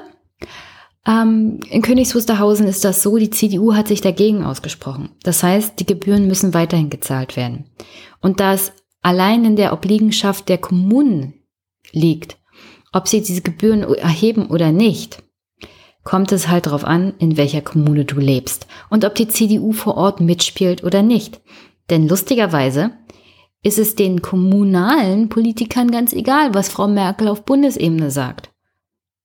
Wenn sie nicht die Gebührenfreiheit fürs letzte Jahr, fürs letzte Kita-Jahr wollen, weil sie das so den Wählern bei der nächsten Kommunalwahl besser verkaufen können, weil da auch die schwarze Null und ein solider Haushalt zählen, weil das durch unsere ganzen gesellschaftlichen Institutionen geht, dann kann man als Elternteil einfach nichts machen. Und dann spielt es keine Rolle, ob Olaf Schäuble 3,5 Milliarden zur Verfügung stellt oder 5,3 Milliarden wenn das Geld einfach nicht in dieser Art und Weise zur Anwendung kommt, wie notwendig wäre. So, und das Thema Ganztagsbetreuung. Ich habe es ja, glaube ich, schon mal angesprochen. Aber ich sag's gerne nochmal. Alleine jetzt im Jahr 2018 fehlen 3,3 Millionen Plätze in der Ganztagsschule. Diese Zahl wird sich noch steigern. Bis 2025 werden 80 Prozent aller Kinder in einer Ganztagsschule sein wollen oder müssen, auch aus sozialen Aspekten, weil die Eltern arbeiten und das Kind halt nach dem Unterricht noch betreut werden muss. So. Und das alleine, um die Plätze zu garantieren, müsste man 15 Milliarden Euro bis 2025 allein in den Ausbau von Schulen stecken. Das heißt 2,8 Milliarden pro Jahr wären nötig, ab jetzt, allein um die Schulen auszubauen. Die müssten dann natürlich noch mit Lehrern gefüllt werden, die, das kostet dann extra. Aber nehmen wir mal an, die 2,8 Milliarden. Wenigstens das müssten sie wuppen. Olaf hat uns gerade gesagt, 2018 investiert der 2 Milliarden. Das heißt 0,8 Milliarden zu wenig. Irgendwann, Olaf, musst du das Geld halt rausrücken. Und wenn es 5 vor 12 ist, dann wird so teuer, dass du gar nicht mehr weißt, wo du das Geld zuerst hernehmen sollst. Und nicht vergessen, die Lehrer, die Betreuer, die Sozialarbeiter, das kostet dann alles extra. Und die Länder werden das Geld nicht haben. Die Länder werden fragen, lieber Bund, gib uns mal. Wir müssen hier die Leute vor Ort versorgen. Denn bei Bildung verstehen die Leute dann überhaupt keinen Spaß mehr. Das ist dann nicht mehr witzig für einen Bürger, der arbeiten gehen muss und der gucken muss, dass sein Kind in der Schulzeit und auch darüber hinaus noch betreut ist, während man selber arbeitstätig ist. Man arbeitet ja heutzutage hauptsächlich deswegen, um Essen auf dem Tisch zu haben und sich das Dach überm Kopf zu beleisten, dessen Kosten einfach explodieren. Und deswegen war das Thema bezahlbarer Wohnraum eigentlich während des Wahlkampfs entscheidend. Und die SPD hatte da was versprochen. Und die CDU hätte ja auch mal was machen können. Ich meine, ist nicht so toll, wenn ihre ganzen Wähler irgendwann auf der Straße stehen, weil sie sich die Wohnung nicht mehr bezahlen können. Und wir sehen es ja jetzt äh, an Amerika, was dann passiert. Da gibt's Leute, die sind arbeitstätig, die sind berufstätig und die können sich nicht mehr leisten, auch nur die schäbigste Behausung zu bezahlen und wohnen in sogenannten Zeltstätten. Und diese werden dann regelmäßig reisen diese Städte in der Stadt selber rum und werden dort immer wieder aufgebaut. Das heißt, du lebst trotz Arbeit auf der Straße. Und was sagt die Bundesregierung? Was sagt der Bundesfinanzminister, damit so eine Zustände in Deutschland verhindert werden? Damit wir bezahlbaren Wohnraum schaffen. In Zukunft. Ab jetzt. Wir wollen gleichzeitig bezahlbaren Wohnraum in Deutschland fördern mit den Möglichkeiten des Bundes. 2020 und 2021 haben wir deshalb zusätzlich zu den bisherigen Planungen, die der Bund hatte, Mittel für den sozialen Wohnungsbau von jeweils einer Milliarde Euro vorgesehen. Okay, also soweit ich das weiß, ihr könnt mich gerne korrigieren, gibt der Bund zwei Milliarden für sozialen Wohnungsbau aus. Ich glaube, da drin sind noch solche Sachen wie Wohngeld, also da wird nicht zwangsweise alles von verbaut, davon wird nicht zwangsweise wirklich etwas Handfestes geschaffen. Und Olaf verspricht uns hier für 2020 und für 2021 zufälligerweise die beiden Jahre, die dann wieder im Bereich Wahlkampf entscheiden werden, jeweils eine Milliarde mehr. Eine Milliarde pro Jahr reicht dann aber nicht aus, um die notwendigen Wohnungen zu bauen, die dazu führen könnten, dass vor allem sozial Schwache bezahlbare Wohnungen haben. Beziehungsweise ist das ja auch mal ein interessantes wirtschaftliches Instrument, dafür zu sorgen, dass mehr Wohnraum zur Verfügung steht, damit die Preise gedrückt werden können. Der Staat könnte hier eingreifen und die Mietpreisbremse sozusagen faktisch schaffen, indem er mehr Wohnraum zur Verfügung stellt und dadurch die Preise wieder nach unten normalisiert. Aber solange er kein Geld in die Hand nimmt, und zwar richtig, wird das halt nicht passieren. Die Folge heißt ja Olaf Schäuble, 100% CDU approved.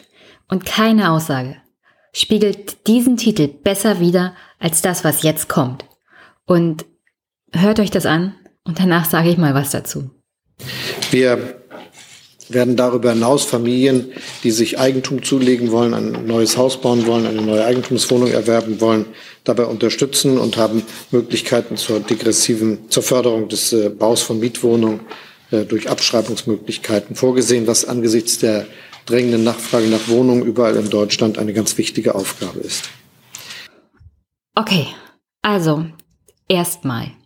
Olaf ist hier, glaube ich, ein bisschen auf der FDP-Schiene und versucht da irgendwie zurechtzukommen. Hauptsache, du kannst den Leuten sagen, naja, wenn ihr euch keine bezahlbare Wohnung mieten könnt, dann schafft euch doch selbst eine, indem ihr sie baut oder kauft. Das ist ungefähr so, wie wenn die FDP sagt, also keine bezahlbare Wohnung, die ihr anmieten könnt? Naja, dann kauft doch einfach eine. Also diese Aussage hätte auch genauso gut von Herrn Lindner kommen können. Ich, also, das ist Fernab von Gut und Böse. Und Abschreibung, Olaf. Das ist wieder nur irgendwas, was die Firmen dann für sich nutzen, um günstig auf Staatskosten Wohnraum zu schaffen, dass sie dann teuer vermieten. Herzlichen Glückwunsch, denn ich habe noch nicht gesehen, dass eine Regierung unter CDU und SPD es geschafft haben, Abschreibungen so zu machen, dass davon nicht irgendwelche Immobilienhaie profitiert haben. Und dann die Spitze des Eisbergs ist ja die letzte Aussage. Er ist der Meinung, es gibt zu wenig bezahlbaren Wohnraum und hat das wenigstens schon als Problem erkannt. Aber Olaf, die wenigsten Menschen in Deutschland, die wenigsten können sich überhaupt leisten, eine Familie zu gründen, wegen Themen wie zum Beispiel sachgrundloser Befristung oder sachbezogene Befristung. Das ist auch ein Problem. Da ist vor allem die SPD als Regierung auch in der Verantwortung, denn wo wird hauptsächlich auch sachgrundbezogen befristet? Natürlich beim Staat. Aber da wird auch nichts gemacht. Aber zurück zum Hauptthema. Es gibt einfach 37 Prozent der Menschen, allein in Ostdeutschland, die weniger als 2000 Euro brutto im Monat haben. Davon kannst du keine Familie begründen, davon kannst du schon gar nicht ein Eigenhaus bauen, geschweige denn eine Wohnung kaufen. Das ist einfach nicht möglich.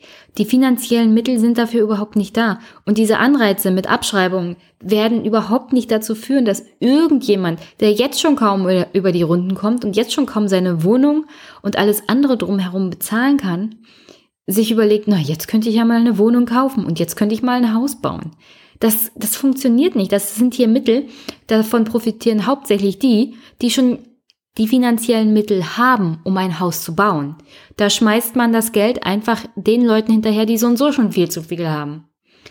Herzlichen Dank, Olaf. Das Problem der zu teuren Wohnungen, des mangelnden Wohnraums in Deutschland, bezahlbaren Wohnraums, wird also auch in den nächsten vier Jahren nicht gelöst werden. Herzlichen Dank. Aber wenigstens macht Olaf als zukünftiger SPD-Kanzlerkandidat Politik für die wirklich wichtigen Menschen in diesem Land die Vermögenden, die er sozusagen als Mitte der Gesellschaft bezeichnet und die er gerne zurückhaben will, beziehungsweise generell gewinnen will für die SPD. Und naja, das ist das, was Stefan Schulz auch immer gerne als Rentnerrepublik bezeichnet. Das sind denen, denen es wirklich gut geht und die den Status quo jetzt momentan eigentlich gerne halten und die es alles in Ordnung finden, wie es läuft. Nur das geht halt auf Kosten der Zukunft und aller anderen. Und vor allem geht es auch auf Kosten der 30 Prozent an armer Bevölkerung und teilweise arm trotz Arbeit. Und die, die lässt die SPD einfach hinter sich. Super, ganz toll. Aber um die Wähler von Angela Merkel und die zufriedenen Menschen der Rentnerrepublik für sich zu gewinnen, reicht es natürlich nicht, dass Olaf Schäuble Finanzminister ist und seinem großen Idol Wolfgang Schäuble nachahmt und seine Arbeit sogar noch verbessert im Sinne von, ich will nicht nur die schwarze Null verteidigen, ich will ja am besten eine schwarze Eins. Nein, es muss noch ein anderes Thema besetzt werden, wo die politischen Gegner der SPD immer vorwerfen, da ist sie nicht streng genug, da ist sie nicht hart genug, da ist sie nicht durchsetzungsfähig genug. Und deswegen kommt hier das nächste Thema Sicherheit. Und Olaf betont mal, wie viel Sicherheit vor allem der Deutschen in Deutschland dem Staat und im Endeffekt ihm so wert ist.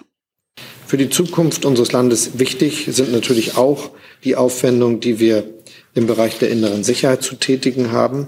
Da ist sicherlich bemerkenswert, dass im Jahre 2018 mit dem Regierungsentwurf, den wir jetzt vorlegen, das erste Mal über 5 Milliarden Euro dafür ausgegeben werden. Dieser Betrag wird bis auf 5,2 Milliarden Euro pro Jahr steigen und damit natürlich auch ermöglichen, dass schon jetzt 2018, aber auch in den folgenden Jahren zusätzliche Planstellen ausgebracht werden können, die es dann möglich machen, die ganzen Personalaufwüchse, die wir uns vorgenommen haben, zu realisieren. Fünf Milliarden für mehr Sicherheit. Also ich persönlich finde es immer gut, wenn tatsächlich in den Ländern vor Ort, vor allem im ländlichen Raum, mehr Polizei ist. Anwesenheit von Polizei, und zwar sichtbare Anwesenheit, sorgt für ein so großes Sicherheitsgefühl bei den Menschen. Da braucht man gar nicht mehr viel machen. Und dann ist diese Angst, diese unbegründete Angst auch nicht so groß. Dann kann die AfD auch die Stimmen nicht abholen. Wenn die Polizei sichtbar vor Ort ist, dann ist diese, dieses Unsicherheitsgefühl gar nicht mehr begründet. Und wie gesagt, ich finde es ja gut, wenn man mehr in Sicherheit investiert und vor allem in Polizeistellen. Nur das Problem hier ist, Olaf sagt uns nicht genau, wo geht denn dieses ganze Geld hin? Er spricht zwar von Planstellen, aber Planstellen des Bundes sind so Sachen wie, ich glaube, Zoll und ähm, Bundesgrenzschutz. Bundesgrenzschutz kommt allerhöchstens bei Flughäfen und bei Bahnhöfen zum Einsatz oder auch direkt an der Grenze. Aber jedenfalls nicht da, wo man tatsächlich mehr Anwesenheit von Polizei bräuchte, und zwar in der, im ländlichen Raum in der Fläche und in, natürlich in den Städten. Und deswegen wenn Olaf mir gesagt hätte, dass das Geld in die Länder geht, damit die Polizisten einstellen oder beziehungsweise die Polizeibezahlung erhöhen, damit mehr Leute auch zur Polizei gehen wollen, dann hätte ich, glaube ich, sogar gesagt, super Idee. Aber so nicht, Olaf. Abgesehen davon, dass die Planstellen ja nur Planstellen sind. Die müssen erstmal noch besetzt werden. Das heißt, du hast jetzt einen ganzen Haufen an Geld eingeplant für Leute, die du vielleicht anstellst, die musst du aber auch erstmal finden. Und das ist heutzutage nicht mehr so leicht. Auch die öffentlichen Verwaltungen befinden sich in einem Konkurrenzkampf um die wenigen, sagen wir es mal, Fachkräfte. Und wenn du die Wahl hast als junger Mensch, dir auszusuchen, wo du arbeitest und wo du mehr Geld bekommst, naja, dann ist, muss man schon so sagen, die freie Wirtschaft der bessere Anlaufpartner.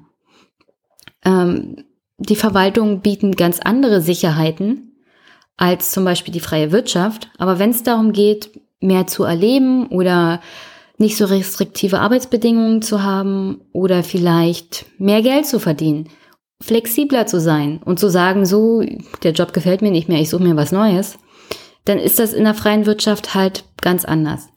Hier wird der Staat auch ein bisschen umdenken müssen und ein bisschen Handlungsvermögen zeigen müssen. Und mit Planstellen, tut mir leid, das ist einfach zu wenig beim Thema innere Sicherheit. Und ich will auch nicht, dass das Geld einfließt in den Ausbau der Überwachung und der Einschränkung der Bürgerrechte aller Horst Seehofer. Nee, das will ich wirklich nicht. Ich will auch keine Überwachung und ich will auch keinen Verfassungsschutz, der überall hinguckt, nur nicht dahin, wo er soll.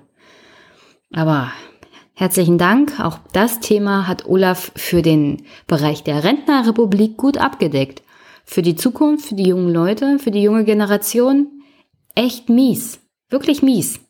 Okay, jetzt kommt ein ziemlich langer Part, an dem Olaf ziemlich lange redet. Aber haltet durch. Ich weiß, es ist ein bisschen schwierig. Glaubt mir, mit Video ist es viel, viel schlimmer. Äh, Audio geht bei Olaf wenigstens ein bisschen. Ähm, der nächste Part beschäftigt sich mit dem Thema Investitionen und ich finde, das sollte man sich wenigstens ein bisschen genüsslich anhören. Konzentriert euch und dann gibt's den üblichen Kommentar dazu und ein paar Informationen, die Olaf eigentlich wissen müsste. Gleichzeitig gehört es auch dazu, dass wir dafür sorgen, dass wir in Zukunft eine gute Entwicklung unseres Landes haben und da spielen Investitionen eine große Rolle. In diesem Haushalt und auch in den folgenden werden die Investitionen steigen, die wir jetzt schon ausweisen können. Insgesamt wird das sogar so bedeutsam sein, dass das wahrscheinlich auch Auswirkungen hat auf die Entwicklung des wirtschaftlichen Wachstums in unserem Land. Das werden die Wirtschaftswissenschaftler zu beurteilen haben, aber es ist ganz erheblich, weil wir doch eine Steigerung der Investitionsquote haben, die über das hinausgeht, was sich aus dem eigentlichen Wirtschaftswachstum unmittelbar ergeben würde. Das sind bis 2021 hier ausgewiesen 146 Milliarden Euro und allein im Jahre 2018 werden wir 37 Milliarden Euro als Investitionen ausweisen können. Ein großer Teil unverändert natürlich Verkehrsinvestitionen, die wir auf hohem Niveau fortsetzen können. Dazu gehört das Sofortprogramm für die saubere Luft und dazu gehört selbstverständlich auch der schon eben beschriebene Ausbau der Schnellbahnsysteme in den Ballungsräumen. Wir werden deshalb die Mittel für das GVFG erhöhen auf eine Milliarde Euro in 2021 von den heutigen 300 etwas Millionen, wo sie seit Jahrzehnten festgeschrieben sind. Das, glaube ich, ist ein großer, großer Schub für den Ausbau dieser wichtigen Infrastruktursysteme, die den Verkehr in den Ballungsraum nicht nur flüssiger machen, sondern auch die Luftreinhaltung befördern werden. Es ist schon seit langem eine meiner großen Überzeugung, dass die Tatsache, dass die gesamtstaatliche Unterstützung dieser kommunalen und Länderinvestitionen so relativ gering ist, dazu beigetragen hat, dass der Ausbau solcher Schnellbahnsysteme in den Ballungsräumen in Deutschland viel langsamer voranschreitet als in vielen anderen Ländern. Da haben wir jetzt wahrscheinlich eine Trendwende erreicht. Okay, also die deutsche Wirtschaft boomt, die Steuereinnahmen sind so hoch wie nie und Olaf Schäuble erzählt uns hier auch noch eine Lüge zum Thema Investitionen. Denn der Haushalt zeigt eindeutig, dass der Bund die öffentlichen Investitionen zurückfahren möchte und nicht ausbauen wird, so wie er es hier vorträgt. In der Haushaltsplanung ist eindeutig nachzuvollziehen, dass die Ausgaben für Investitionen von 37,9 Milliarden Euro im Jahr 2019 auf 33,5 Milliarden Euro im Jahr 2022 fallen werden. Also das wird ein Minus beim Thema Investitionen von mindestens 4 Milliarden geben. Und ja, ich weiß, Olaf hat sich rausgeredet und gemeint, naja, das sind ja Transferleistungen an die Länder. Die Länder investieren dann das Geld. Und das Problem ist, die Länder investieren das Geld nicht wirklich. Wenn der Haushalt der Länder schlecht steht, weil diese Transfergelder ja nicht wirklich zwangsweise gebunden sind, sondern die Länder dann zur Not auch selber entscheiden können, was sie damit machen, dann wird davon nicht investiert, sondern dann werden davon Löcher im Haushalt in den Ländern gestopft. Das heißt, diese Transfergelder, die in Bayern ankommen, die werden investiert. Die Transfergelder, die zum Beispiel in Mecklenburg-Vorpommern ankommen, die stopfen irgendein Haushaltsloch und die Straßen und Brücken verfallen weiter. Deswegen, nein, Olaf, es kann nicht sein, dass der Bund hier sich mit, das sind Transferleistungen und das sind trotzdem Investitionen rausredet. Die Investitionen kommen einfach in bestimmten Regionen des Landes überhaupt nicht an. Und das ist ein Problem und das sollte er auch wissen. Jedenfalls, wenn er wenigstens einmal sich mit jemandem unterhalten würde, der sich bei diesem Thema auch auskennt. Und er hat doch einen riesengroßen Apparat, auch im Bundesfinanzministerium. Diese, diese Leute kennen doch die Problematiken. Die leben doch nicht alleine in Berlin. Die leben, leben auch im Berlin-nahen Raum. Und die wissen doch Bescheid, wie das aussieht, fernab von Berlin.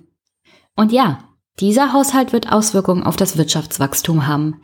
Denn ist die Infrastruktur erstmal so weit verfallen, werden die Firmen überhaupt nicht mehr in Deutschland investieren, sondern woanders hingehen, wo die Infrastruktur besser ist, wo die Ware, die über Schienen transportiert wird, schneller ankommt und wo die LKWs nicht durch jede zweite Kilometer durch Schlaglöcher fahren muss. Ja, das wird Auswirkungen haben, dass man nicht investiert, dass man nicht in die Zukunft investiert, dass man die Infrastruktur einfach nur kaputt spart. Das hat Auswirkungen. Und zwar nicht nur auf die Wirtschaft, sondern auch auf den gesellschaftlichen Zusammenhalt. Denn wir wissen doch jetzt schon, die abgehängten Regionen, der ländliche Raum und natürlich auch bestimmte Teile von Städten, die überlässt man einfach nur noch sich selbst und lässt sie verfallen und da investiert man nicht, weil da, wo die reichen Leute wohnen, da wird investiert, da sieht's gut aus.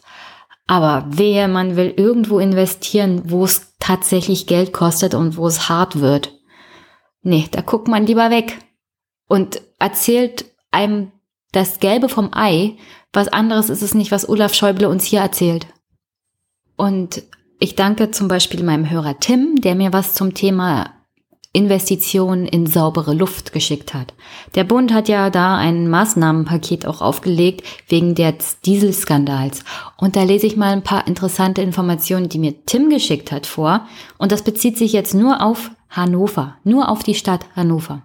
Man hatte ja damals den Bund bei diesem ominösen Dieselgipfel dazu gebracht, den Kommunen eine Milliarde Euro an Fördermitteln zu versprechen, um die Stickoxidwerte anzugehen. Und in einer Einwohnerstadt wie Hannover mit 500.000 Einwohnern, in dem die Grenzwerte auch noch und nöcher überschritten werden, da kriegt die Stadt tatsächlich, und jetzt haltet euch mal fest, 90.000 Euro, um gegen das Problem der Stickoxide vorzugehen. Nur so zum Vergleich, ein Elektrobus kostet 750.000 Euro. Also diese Rechnung würde ich gerne mal sehen, wo das klappen soll, dass man mit 90.000 Euro als Stadt dem Problem der Stickoxide Herr wird. Das ist natürlich auch ein gesundheitliches Problem für die Bevölkerung, aber es, es ist einfach nur erschreckend, was Tim mir da geschrieben hat und ich bin mir sicher, die anderen Hörer aus anderen Regionen, aus anderen großen Städten in Deutschland könnten mir ungefähr ähnliche Zahlen nennen. Und deswegen bin ich ziemlich entsetzt, dass Olaf auch in diesem Fall mir eine Milliarde Euro für den Ausbau von Schnellschienenverkehr in den Städten äh, als großen Sieg verkauft. Denn ich glaube nicht, dass eine Milliarde Euro reicht. Ich meine, wenn schon ein Elektrobus 750.000 Euro kostet. Was kostet denn da Schienenausbau? Was kosten denn neue Wagen für diese Schienen? Ob da eine Milliarde reicht? Ich meine, reicht das vielleicht gerade mal so für München oder was? Um da ein paar Schienen mehr zu verlegen. Das ist doch, das ist doch gar nichts. Und dabei wird das wichtige Thema, und zwar gesellschaftlicher Zusammenhalt, auch nicht angegangen. Ich meine, es ist wichtig, dass gerade in den Ballungsgebieten finanziell investiert wird, um gerade die Autos von der Straße zu kriegen, damit die Leute den öffentlichen Nahverkehr nutzen. Das ist mir schon klar. Aber was wir auch brauchen, ist eine Investition in den öffentlichen Nahverkehr für die ländlichen Räume. Und da, auch da wird nicht investiert. Also ich habe jetzt hier nichts gehört bei dieser Bundespressekonferenz, wo Olaf auch nur einmal was zum Thema öffentlicher Nahverkehr im ländlichen Raum sagt und wie viel man da investieren würde oder will. Denn da würde auch eine Milliarde überhaupt nicht reichen. Denn wie gesagt, wenn eine Stadt oder eine Kommune, eine Gemeinde alleine für einen Elektrobus 750.000 Euro bezahlen müsste, dann könnt ihr ja mal ungefähr hochrechnen, mit wie vielen Gemeinden man Busse in diesem Maßstab dann erfreuen könnte. Also, wie bei fast allem anderen bei diesem Haushaltsplan, auch hier beim Thema Investition, öffentlicher Nahverkehr, saubere Luft in den Städten. Es bleibt weit, weit unter dem, was wir eigentlich bräuchten, aber erreichten genau das, was ich von der Großen Koalition erwartet habe. So, und vor Ende dieses Podcasts noch die zwei anderen wichtigen Themen, die auch sehr umstritten waren im Haushalt, jedenfalls wenn man zum Beispiel die Verteidigungsministerin fragt, und zwar die Ausgaben für Entwicklungspolitik und die Ausgaben für Militär, beziehungsweise in unserem Fall die Verteidigung. Fangen wir mit der Entwicklungshilfe an. Die Bundesregierung will ja eigentlich Fluchtursachen bekämpfen. Dafür ist die Entwicklungshilfe von entscheidender Bedeutung. Und das hört ihr nachher auch von Olaf, wir haben eine ziemlich hohe Quote, wenn es darum geht, Ausgaben für die Entwicklungshilfe zu machen im Vergleich zu unserem Bruttoinlandsprodukt. Also die Quote liegt momentan ungefähr bei 0,7 Prozent. Das ist ziemlich hoch. 2017 lag sie bei 0,66 Prozent. Und das war ein gesunkener Wert. Das lag aber hauptsächlich daran, dass die Entwicklungshilfe, ähm, dass da die Ausgaben berücksichtigt wurden, die wir in Deutschland für Flüchtlingshilfe gemacht haben. Also wenn in Deutschland ein Flüchtling angekommen ist und wir haben ihn hier vor Ort versorgt, dann wurde das als Entwicklungshilfe berücksichtigt, als Ausgaben, die eigentlich nicht in Deutschland getätigt werden sollten. Die werden einfach hier mit reingerechnet in den Haushalt. Das ist ein bisschen, hm, ich weiß nicht, so Haushaltsmagie würde ich es mal bezeichnen. Es ist ein bisschen ganz schöne Schummelei. Man rechnet sich die Entwicklungshilfe halt schön. Und das offensichtlich schon seit ein paar Jahren. Und das ist das, was das Entwicklungshilfeministerium auch kritisiert, dass es ja nicht sein kann, dass sobald die Ausgaben für die Flüchtlingshilfe innerhalb von Deutschland sinken, dass dann diese Oder-Quote, also die Ausgaben für Entwicklungshilfe, gemessen am Bruttoinlandsprodukt, wieder sinkt. Das Entwicklungshilfeministerium hätte gerne dass diese Oder-Quote von 0,7 Prozent gehalten wird. Das heißt aber, dass man Ausgaben für Entwicklungshilfe steigern müsste und dass diese Ausgaben dann auch außerhalb von Deutschland bei wichtigen Entwicklungshilfeprojekten und bei Projekten ankommt, die tatsächlich Fluchtursachen bekämpfen. Zum Beispiel Förderung vom Agrarraum in Afrika durch was weiß ich, Unterstützung von Bauern vor Ort, dass sie sich es leisten können, wieder Bauern zu sein und nicht, dass wir den Markt mit ganz billigen Hühnerabfällen in Afrika einfach überfluten und dafür solche eine extreme Armut sorgen, dass die Leute sich lieber in ein Boot setzen unter Gefahr im Mittelmeer zu ertrinken.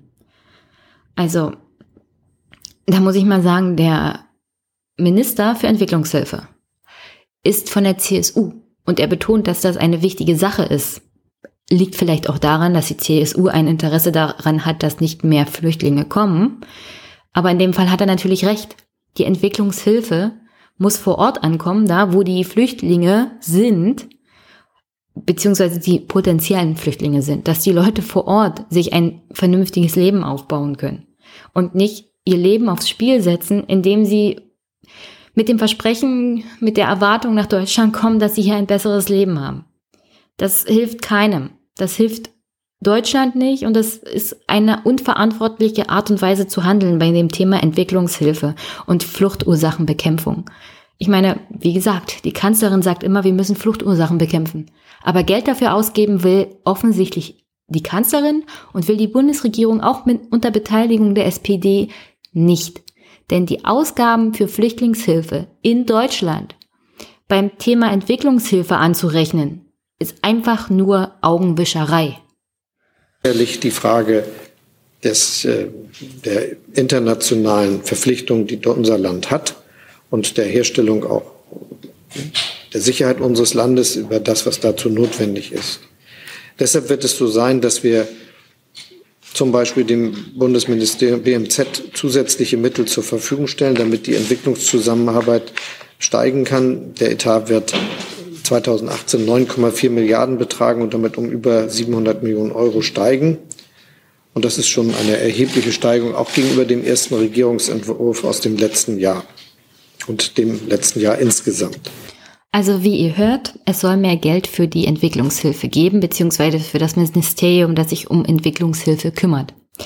Aber, und jetzt ist der Clou, es kommt raus, dass unter der Haushaltsplanung, wie sie jetzt vorliegt, spätestens 2019 die sogenannte ODA-Quote, also die Investitionen in Entwicklungshilfe, nur noch 0,47 Prozent des Bruttoinlandsproduktes betragen wird. Das ist eine fast Halbierung der Investitionen im Bereich Entwicklungshilfe. Und Olaf rechnet sich die Zahlen, rechnet sich die Zahlen für die Öffentlichkeit schön, indem er sagt, dass die Flüchtlingshilfe, also dass die Hilfe auch für Asylbewerber da einfach reingerechnet wird und auch, dass die Ausgaben zum Beispiel für das Auswärtige Amt damit reingerechnet werden, sodass die Oder-Quote sich auf dem Papier schön ansieht. Aber in der Realität einfach die Entwicklungshilfe fast halbiert wird. Aber Olaf sieht das natürlich ganz anders als ich und auch ganz anders als diejenigen, die sich die Zahlen mal richtig angeguckt haben. Die Oder-Quote, die wir erreicht haben für Ausgaben im Bereich humanitärer Hilfe und der Entwicklungszusammenarbeit von 0,5 Prozent des Sozialprodukts zu erhalten. Und da sind nicht mit eingerechnet, die natürlich im internationalen Vergleich mit zu berücksichtigen Ausgaben, die wir für die Aufnahme von Flüchtlingen noch zusätzlich tätigen, die würden, die würden, führen gegenwärtig dazu, dass die im internationalen Vergleich gemessene Quote sehr hoch ist und äh, fast die 0,7 erreicht auch jetzt. Und im Übrigen die zweithöchste Aufwendung für Maßnahmen in diesem Zusammenhang darstellt, die international gewährleistet wird. Vor uns liegen nur noch die USA. Und das ist ja dann für ein mittelgroßes Land wie Deutschland schon eine ganz bemerkenswerte, bemerkenswerte Leistung für die internationale Zusammenarbeit. Ich kann es gerne nochmal sagen. Olaf Schäuble rechnet hier Kosten für Entwicklungshilfe ein, die wir in Deutschland ausgeben. Das ist doch ein Widerspruch in sich. Entwicklungshilfe gibt man doch nicht in dem Land aus, in dem man lebt und schon gar nicht in einem Industrieland wie Deutschland.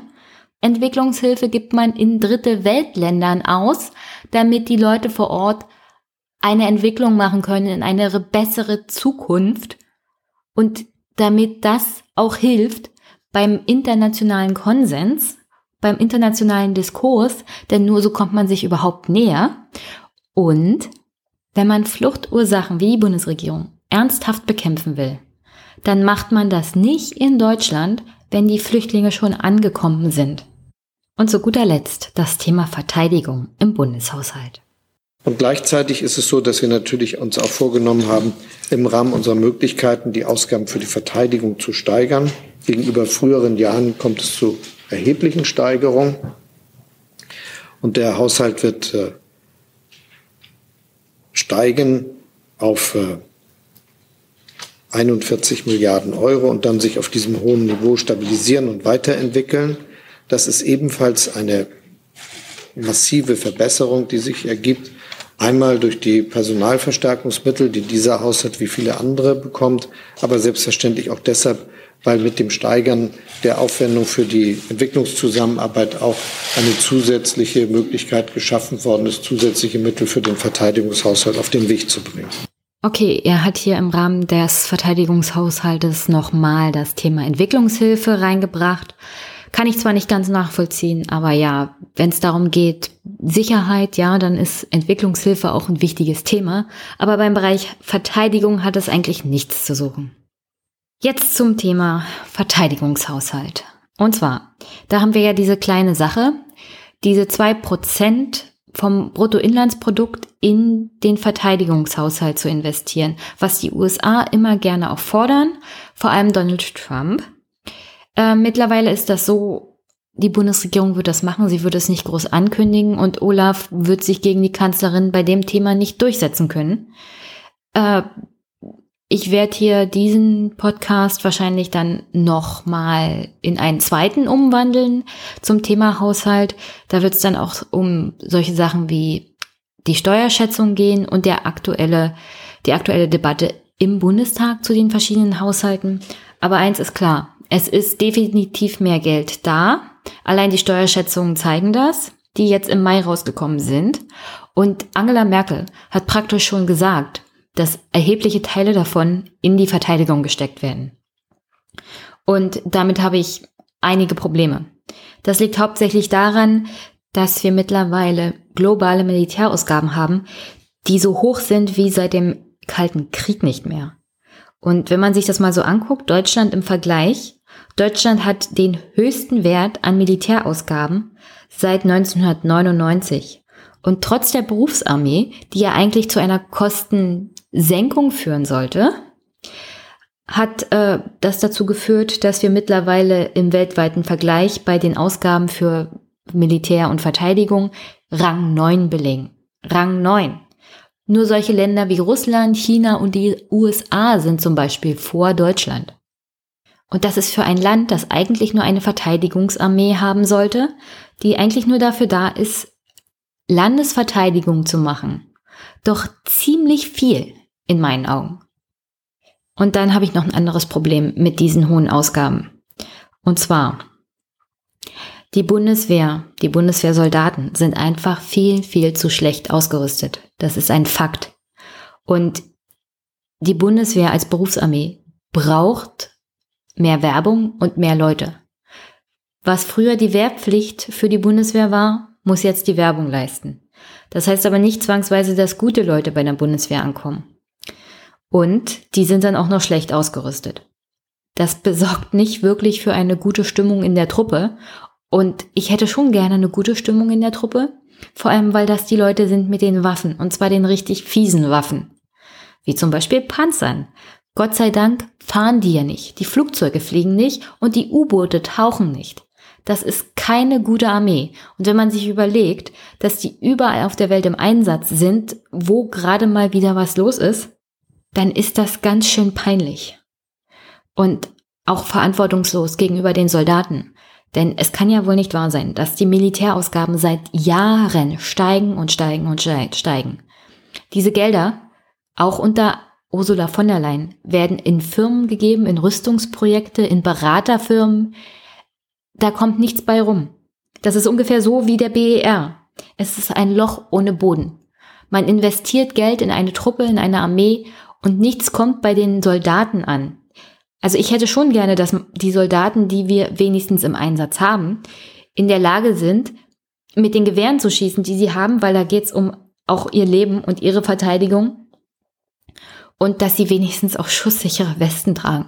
Es kann nicht sein, dass, dass die Soldaten von ihrem Sold kaufen müssen. Und das ist das Hauptproblem, was ich an diesem gesteigerten Haushalt für Ursula von der Leyen und für die Armee, wie sie ist, habe. Wir können noch so viel Geld in diesen Haushalt stecken, solange das strukturelle Problem bei der Bundeswehr nicht gelöst wird. Und das ist die Versorgung der Soldaten mit dem notwendigen Material, das sie für den Einsatz brauchen. Also, wie gesagt, von mir aus können wir weniger Geld für den Verteidigungsetat ausgeben. Aber was ich gerne hätte, ist eine strukturelle Änderung, wenn es um die Versorgung der Soldaten geht. Und das ist einfach mit diesem Haushalt nicht gegeben. Es wird einfach noch mehr Geld in ein Fass ohne Boden geschmissen. Nichts anderes ist das hier. Okay, zum Abschluss lassen wir uns doch mal erzählen, was der Bundesfinanzminister zusammenfassend zu diesem wunder wunderbaren Haushalt zu sagen hat. Insgesamt also ein guter Haushalt, der unverändert die Zielsetzung verfolgt, Haushalte ohne Schulden aufzustellen, in diesem Jahr und auch in den folgenden Jahren, die wir jetzt voraustrachten. Gleichzeitig ein Haushalt Entwicklung, die im nächsten Jahr das erste Mal erreichen wird, dass Deutschland bei der Schuldenstandsquote die 60-Prozent-Marke unterschreitet. Und ein Haushalt, der dafür sorgt, dass unser Land sozial gerecht sich weiterentwickeln kann, ein, dass die notwendigen und wichtigen Zukunftsinvestitionen auf den Weg gebracht werden können und dass wir unsere Verpflichtungen in der internationalen Zusammenarbeit und zur Sicherheit unseres Landes auch wahrnehmen können. Eine, wie ich finde, doch ganz runde Sache. Schönen Dank. Ja, Olaf, danke auch und Einfach nur nein. Okay, zum Abschluss. Also, das war Teil 1 vom Podcast zum Thema Haushalt. Es wird ein zweiter Teil kommen, der beschäftigt sich dann mit den gestiegenen Ausgaben der letzten Jahre, der Steuerschätzung, dem Skandal, dass das zusätzliche Geld einfach nicht da ankommt, wo es ankommen muss und vermutlich auch mit der Haushaltsdebatte im Bundestag, aber nicht wirklich ausführlich, weil das ist unmöglich. Ich werde aber wahrscheinlich die für mich interessanten Highlights raussuchen und hier euch zur Verfügung stellen. Ich denke mal, das wird auch ein ganz witziger Podcast dann. Oder traurig oder witzig traurig. Auf alle Fälle sollte man sich wenigstens ein bisschen mit der Haushaltsdebatte beschäftigen, weil hier geht's um das, das Geld von allen Steuerzahlern, hier geht's um unser Geld und hier geht's um unsere Zukunft. Denn wenn das Geld nicht vernünftig investiert wird und wir nur auf Kosten der Substanz in der Gegenwart leben, dann ist das schön für jemanden, der 60, 70 Jahre alt ist, dann ist das aber Mist für jemanden, der 30 ist oder jünger und genau weiß, wenn erstmal 60 ist, dann sieht's hier ganz übel aus, wenn wir nicht bald was unternehmen. Aber naja, so ist das halt. Hier im Anschluss jetzt der Kommentar von David zum Thema Depressionen. Und es hat nichts mit Haushalt zu tun, obwohl der definitiv ein bisschen depressiv macht. Aber ja, hört euch mal den Kommentar von David an. Und sonst wünsche ich euch eine schöne Woche. Und bis bald. Hallo liebe Jenny, äh, hier ist der David ähm, aus Freiburg. Erstmal schöner Podcast. Ähm, es ging ja jetzt schon relativ lang um das Thema Depression und deswegen äh, kann es jetzt sein, dass das vielleicht ein wenig redundant ist, aber ich habe gedacht, das ist vielleicht mal ganz interessant, wenn ich hier einen kleinen Erfahrungsbericht ähm, noch beisteuern kann. Ähm, ich bin jetzt seit ähm, fünf Monaten diagnostiziert äh, mit einer Depression, bin also quasi dabei, mich zu erholen. Das klingt ähm, krass, dass das jetzt seit fünf Monaten so ist, aber man spricht eigentlich davon, dass es mindestens ein halbes Jahr dauert, bis man sich von der Depression erholen kann. Ähm, und äh, zu den zu den strukturellen Schwierigkeiten und äh, gesellschaftlichen Stigmata, äh, die auch die andere Kommentatorin, der Name ist mir leider gerade entfallen, ähm, äh, sich geäußert hat. Also inzwischen ist es relativ klar, dass die Depression bei mir schon im spätestens im Oktober begonnen hat. Aber es hat so lange gedauert. Also es, es, es dauert einfach wahnsinnig lange, bis man es selber merkt. Es ist nicht so, dass man wie bei einem Schnupfen, wo man halt sofort bemerkt, dass man krank ist, weil sich das langsam einschleicht und man sein eigenes Inneres halt auch ein bisschen anders beobachtet als äh, die, als jetzt zum Beispiel, äh, ob die Nase läuft oder nicht, sondern man ist halt irgendwie motivationslos, kommt nicht voran und man denkt dann ganz lang, ja, man ist halt faul oder man kommt nicht äh, zurecht oder man denkt sich halt selber diesen blöden Satz, jetzt reißt sich doch mal zusammen. Andere Leute haben auch Probleme und ähm, überhaupt auf die Idee zu kommen, dass man vielleicht krank ist, dass man vielleicht eine Depression hat, was ja wirklich eine, was eine Krankheit ist, die man ähm, mit Medikamenten und Therapie äh, zumindest äh, vielleicht nicht für immer ganz heilen kann, aber doch zumindest äh, äh, sehr, sehr viel die Wahrscheinlichkeit, dass man nochmal in eine Depression rutscht, auf jeden Fall verhindern kann. Ähm, auf die Idee zu kommen, das dauert ewig und bis dahin kann im, im Leben schon ganz viel daneben laufen, weil man nichts mehr auf die Reihe bekommt. Also bei mir zum Beispiel, ich musste meine Bachelorarbeit zurückziehen, weil ich es nicht mehr geschafft habe.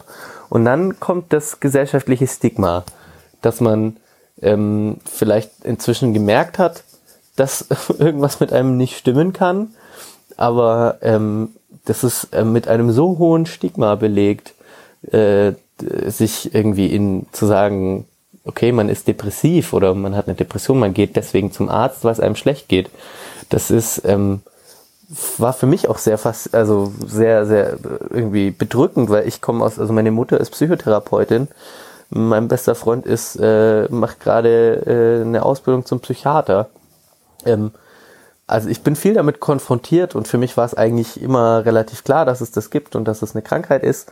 Aber selbst für mich war es noch, also irgendwie ein, ein, ein, Stig, ein, ein großes Stigma darauf zu sagen, ja, ich bin halt psychisch krank. Ähm, weil man dann gleich denkt, man ist so aus der Gesellschaft raus katapultiert. Und das, ähm, ich habe es, glaube ich, sogar im Vergleich zu anderen Menschen, die ich kenne, sehr früh noch entdeckt, weil es bei mir dann irgendwann relativ schnell sehr heftig wurde und ich dann zum Glück zum Arzt geschickt wurde von meiner Mutter, der mir das dann diagnostiziert hat. Und dann aber die Diagnose zu haben, ist einmal schon für mich zumindest irgendwie, war das dann doch sehr befreiend, weil man dann endlich wusste, was los ist. Aber ähm, dann muss man sich als Kassenpatient natürlich selber äh, eine Therapeutin oder einen Therapeuten suchen. Und wie das auch schon in dem Kommentar anklang, also ich kann das jetzt verifizieren als äh, Person, bei der das selber so ging. Ich hatte meinen ersten Therapietermin äh, Anfang April und ähm, das liegt natürlich daran, dass ich zwei Monate Wartezeit hatte. Aber ich habe halt auch, es ist so schwierig, wenn es einem, wenn man vollkommen motivationslos ist und antriebslos und man es, wenn überhaupt schafft, sein, wenn man es überhaupt schafft, sein Bett zu verlassen, man dann halt ähm, einfach nur rausgeht, um nicht weiterhin in, in, in seinem Zimmer zu versauern. Der Aufwand, den es bedarf, um äh, ins Internet zu gehen und äh, äh, Therapeutinnen durchzutelefonieren oder mit der Liste, die man vielleicht vom Hausarzt bekommen hat, sich hinzusetzen und durchzutelefonieren. Es ist, also man kann sich das, glaube ich, wenn man quasi in Anführungszeichen normal ist, nicht vorstellen, wie anstrengend sowas sein kann und wie, wie schwierig sich dazu aufzuraffen. Ja, und also bei mir ging es erst nach, also es hat eben dann lang gedauert und ähm, jetzt, also das sind auf jeden Fall Probleme im System, die es jetzt schon gibt. Und wenn jetzt, äh, wenn ich jetzt beobachte, also ich bin eben Student hier in, in Freiburg und in meinem Freundeskreis haben aus, aus dem akademischen Bereich eben sind über 50 Prozent entweder gerade auch in einer solchen Krise wie ich oder hatten schon mal äh, Therapie und Behandlung mit Medikation. Über 50 Prozent. Also ich, ich weiß nicht, ob das jetzt speziell für meinen Studiengang so ist, aber ich kann es mir eigentlich nicht vorstellen, dass Leute, die Islamwissenschaft, so wie ich studieren, ähm, besonders anfällig für Depressionen wären. Also ähm, deshalb, also die, also die, die, die Zahl der jungen Akademiker, die an Depressionen erkranken, äh, ich, ich habe jetzt die Zahlen der Studien nicht vor Augen, aber die steigt ja auch. Also ich glaube, ich, ich habe im, im Dezember mal eine Zahl gehört, dass jeder fünfte Deutsche mindestens einmal im, im Leben eine, eine depressive Phase hat. Und wenn man sich jetzt vorstellt, dass die dann in München, also in, in, in Bayern, äh, ab jetzt nicht nur das normale Stigma, das schon auf, äh, auf der Depression liegt, abbekommen, sondern auch noch Angst haben müssen, dass sie, wenn sie nicht so gut informiert sind, äh, sondern nur lesen, ja, Depressive können jetzt auch weggesperrt werden. Das, ähm, also wenn man unter einer Angststörung, was ja oft Teil der Depression ist, leidet, äh, dann ist es aber auf jeden Fall ein Grund, sich nicht irgendwie als depressiv diagnostizieren zu lassen. Und was das auslösen kann in einem Kopf, also in, in einem Kopf, der, wie es zumindest in meinem Fall jetzt war, schon Entscheidungen darüber, gehe ich, stehe ich auf und esse was zum Frühstück, so schwierig ist, sich dann darüber, sich, sich dagegen auf, also sich, sich mit der, damit auseinandersetzen, auseinanderzusetzen, dass man eventuell zum, zum, zum, zum Gefährder wird, weil man diagnostiziert wird mit Depression. Das ist, kann ich mir gar nicht, also das ist unvorstellbar. Vor allem, also es ist halt auch kontraproduktiv. Wie schafft man sich denn ganz viele Depressive, die es nicht, die sich nicht helfen lassen und die in ihrer Verzweiflung dann irgendwann keinen anderen Ausweg mehr wissen, als sich umzubringen und die vielleicht dann keinen anderen Weg sehen, als zum Beispiel mit einem Auto irgendwo reinzufahren.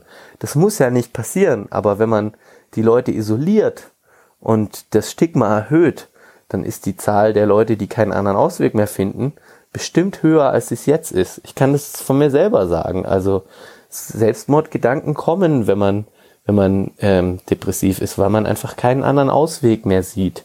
Und wenn einem dann auch noch jede Hilfe verweigert wird, mutmaßlich, was ja reicht, dass es so scheint, ähm, dann sehe ich wirklich schwarz. Also das ist äh, wirklich eine, Abs also eine absolute Sauerei und extrem kontraproduktiv, dieses Gesetz. Genau, ich habe jetzt auch wieder sehr lang geredet. Ich habe nur gedacht, vielleicht ist mal ein Erfahrungsbericht ähm, von äh, auch, auch, auch ganz anschaulich. Ähm, ja. Ja, genau. Vielen Dank.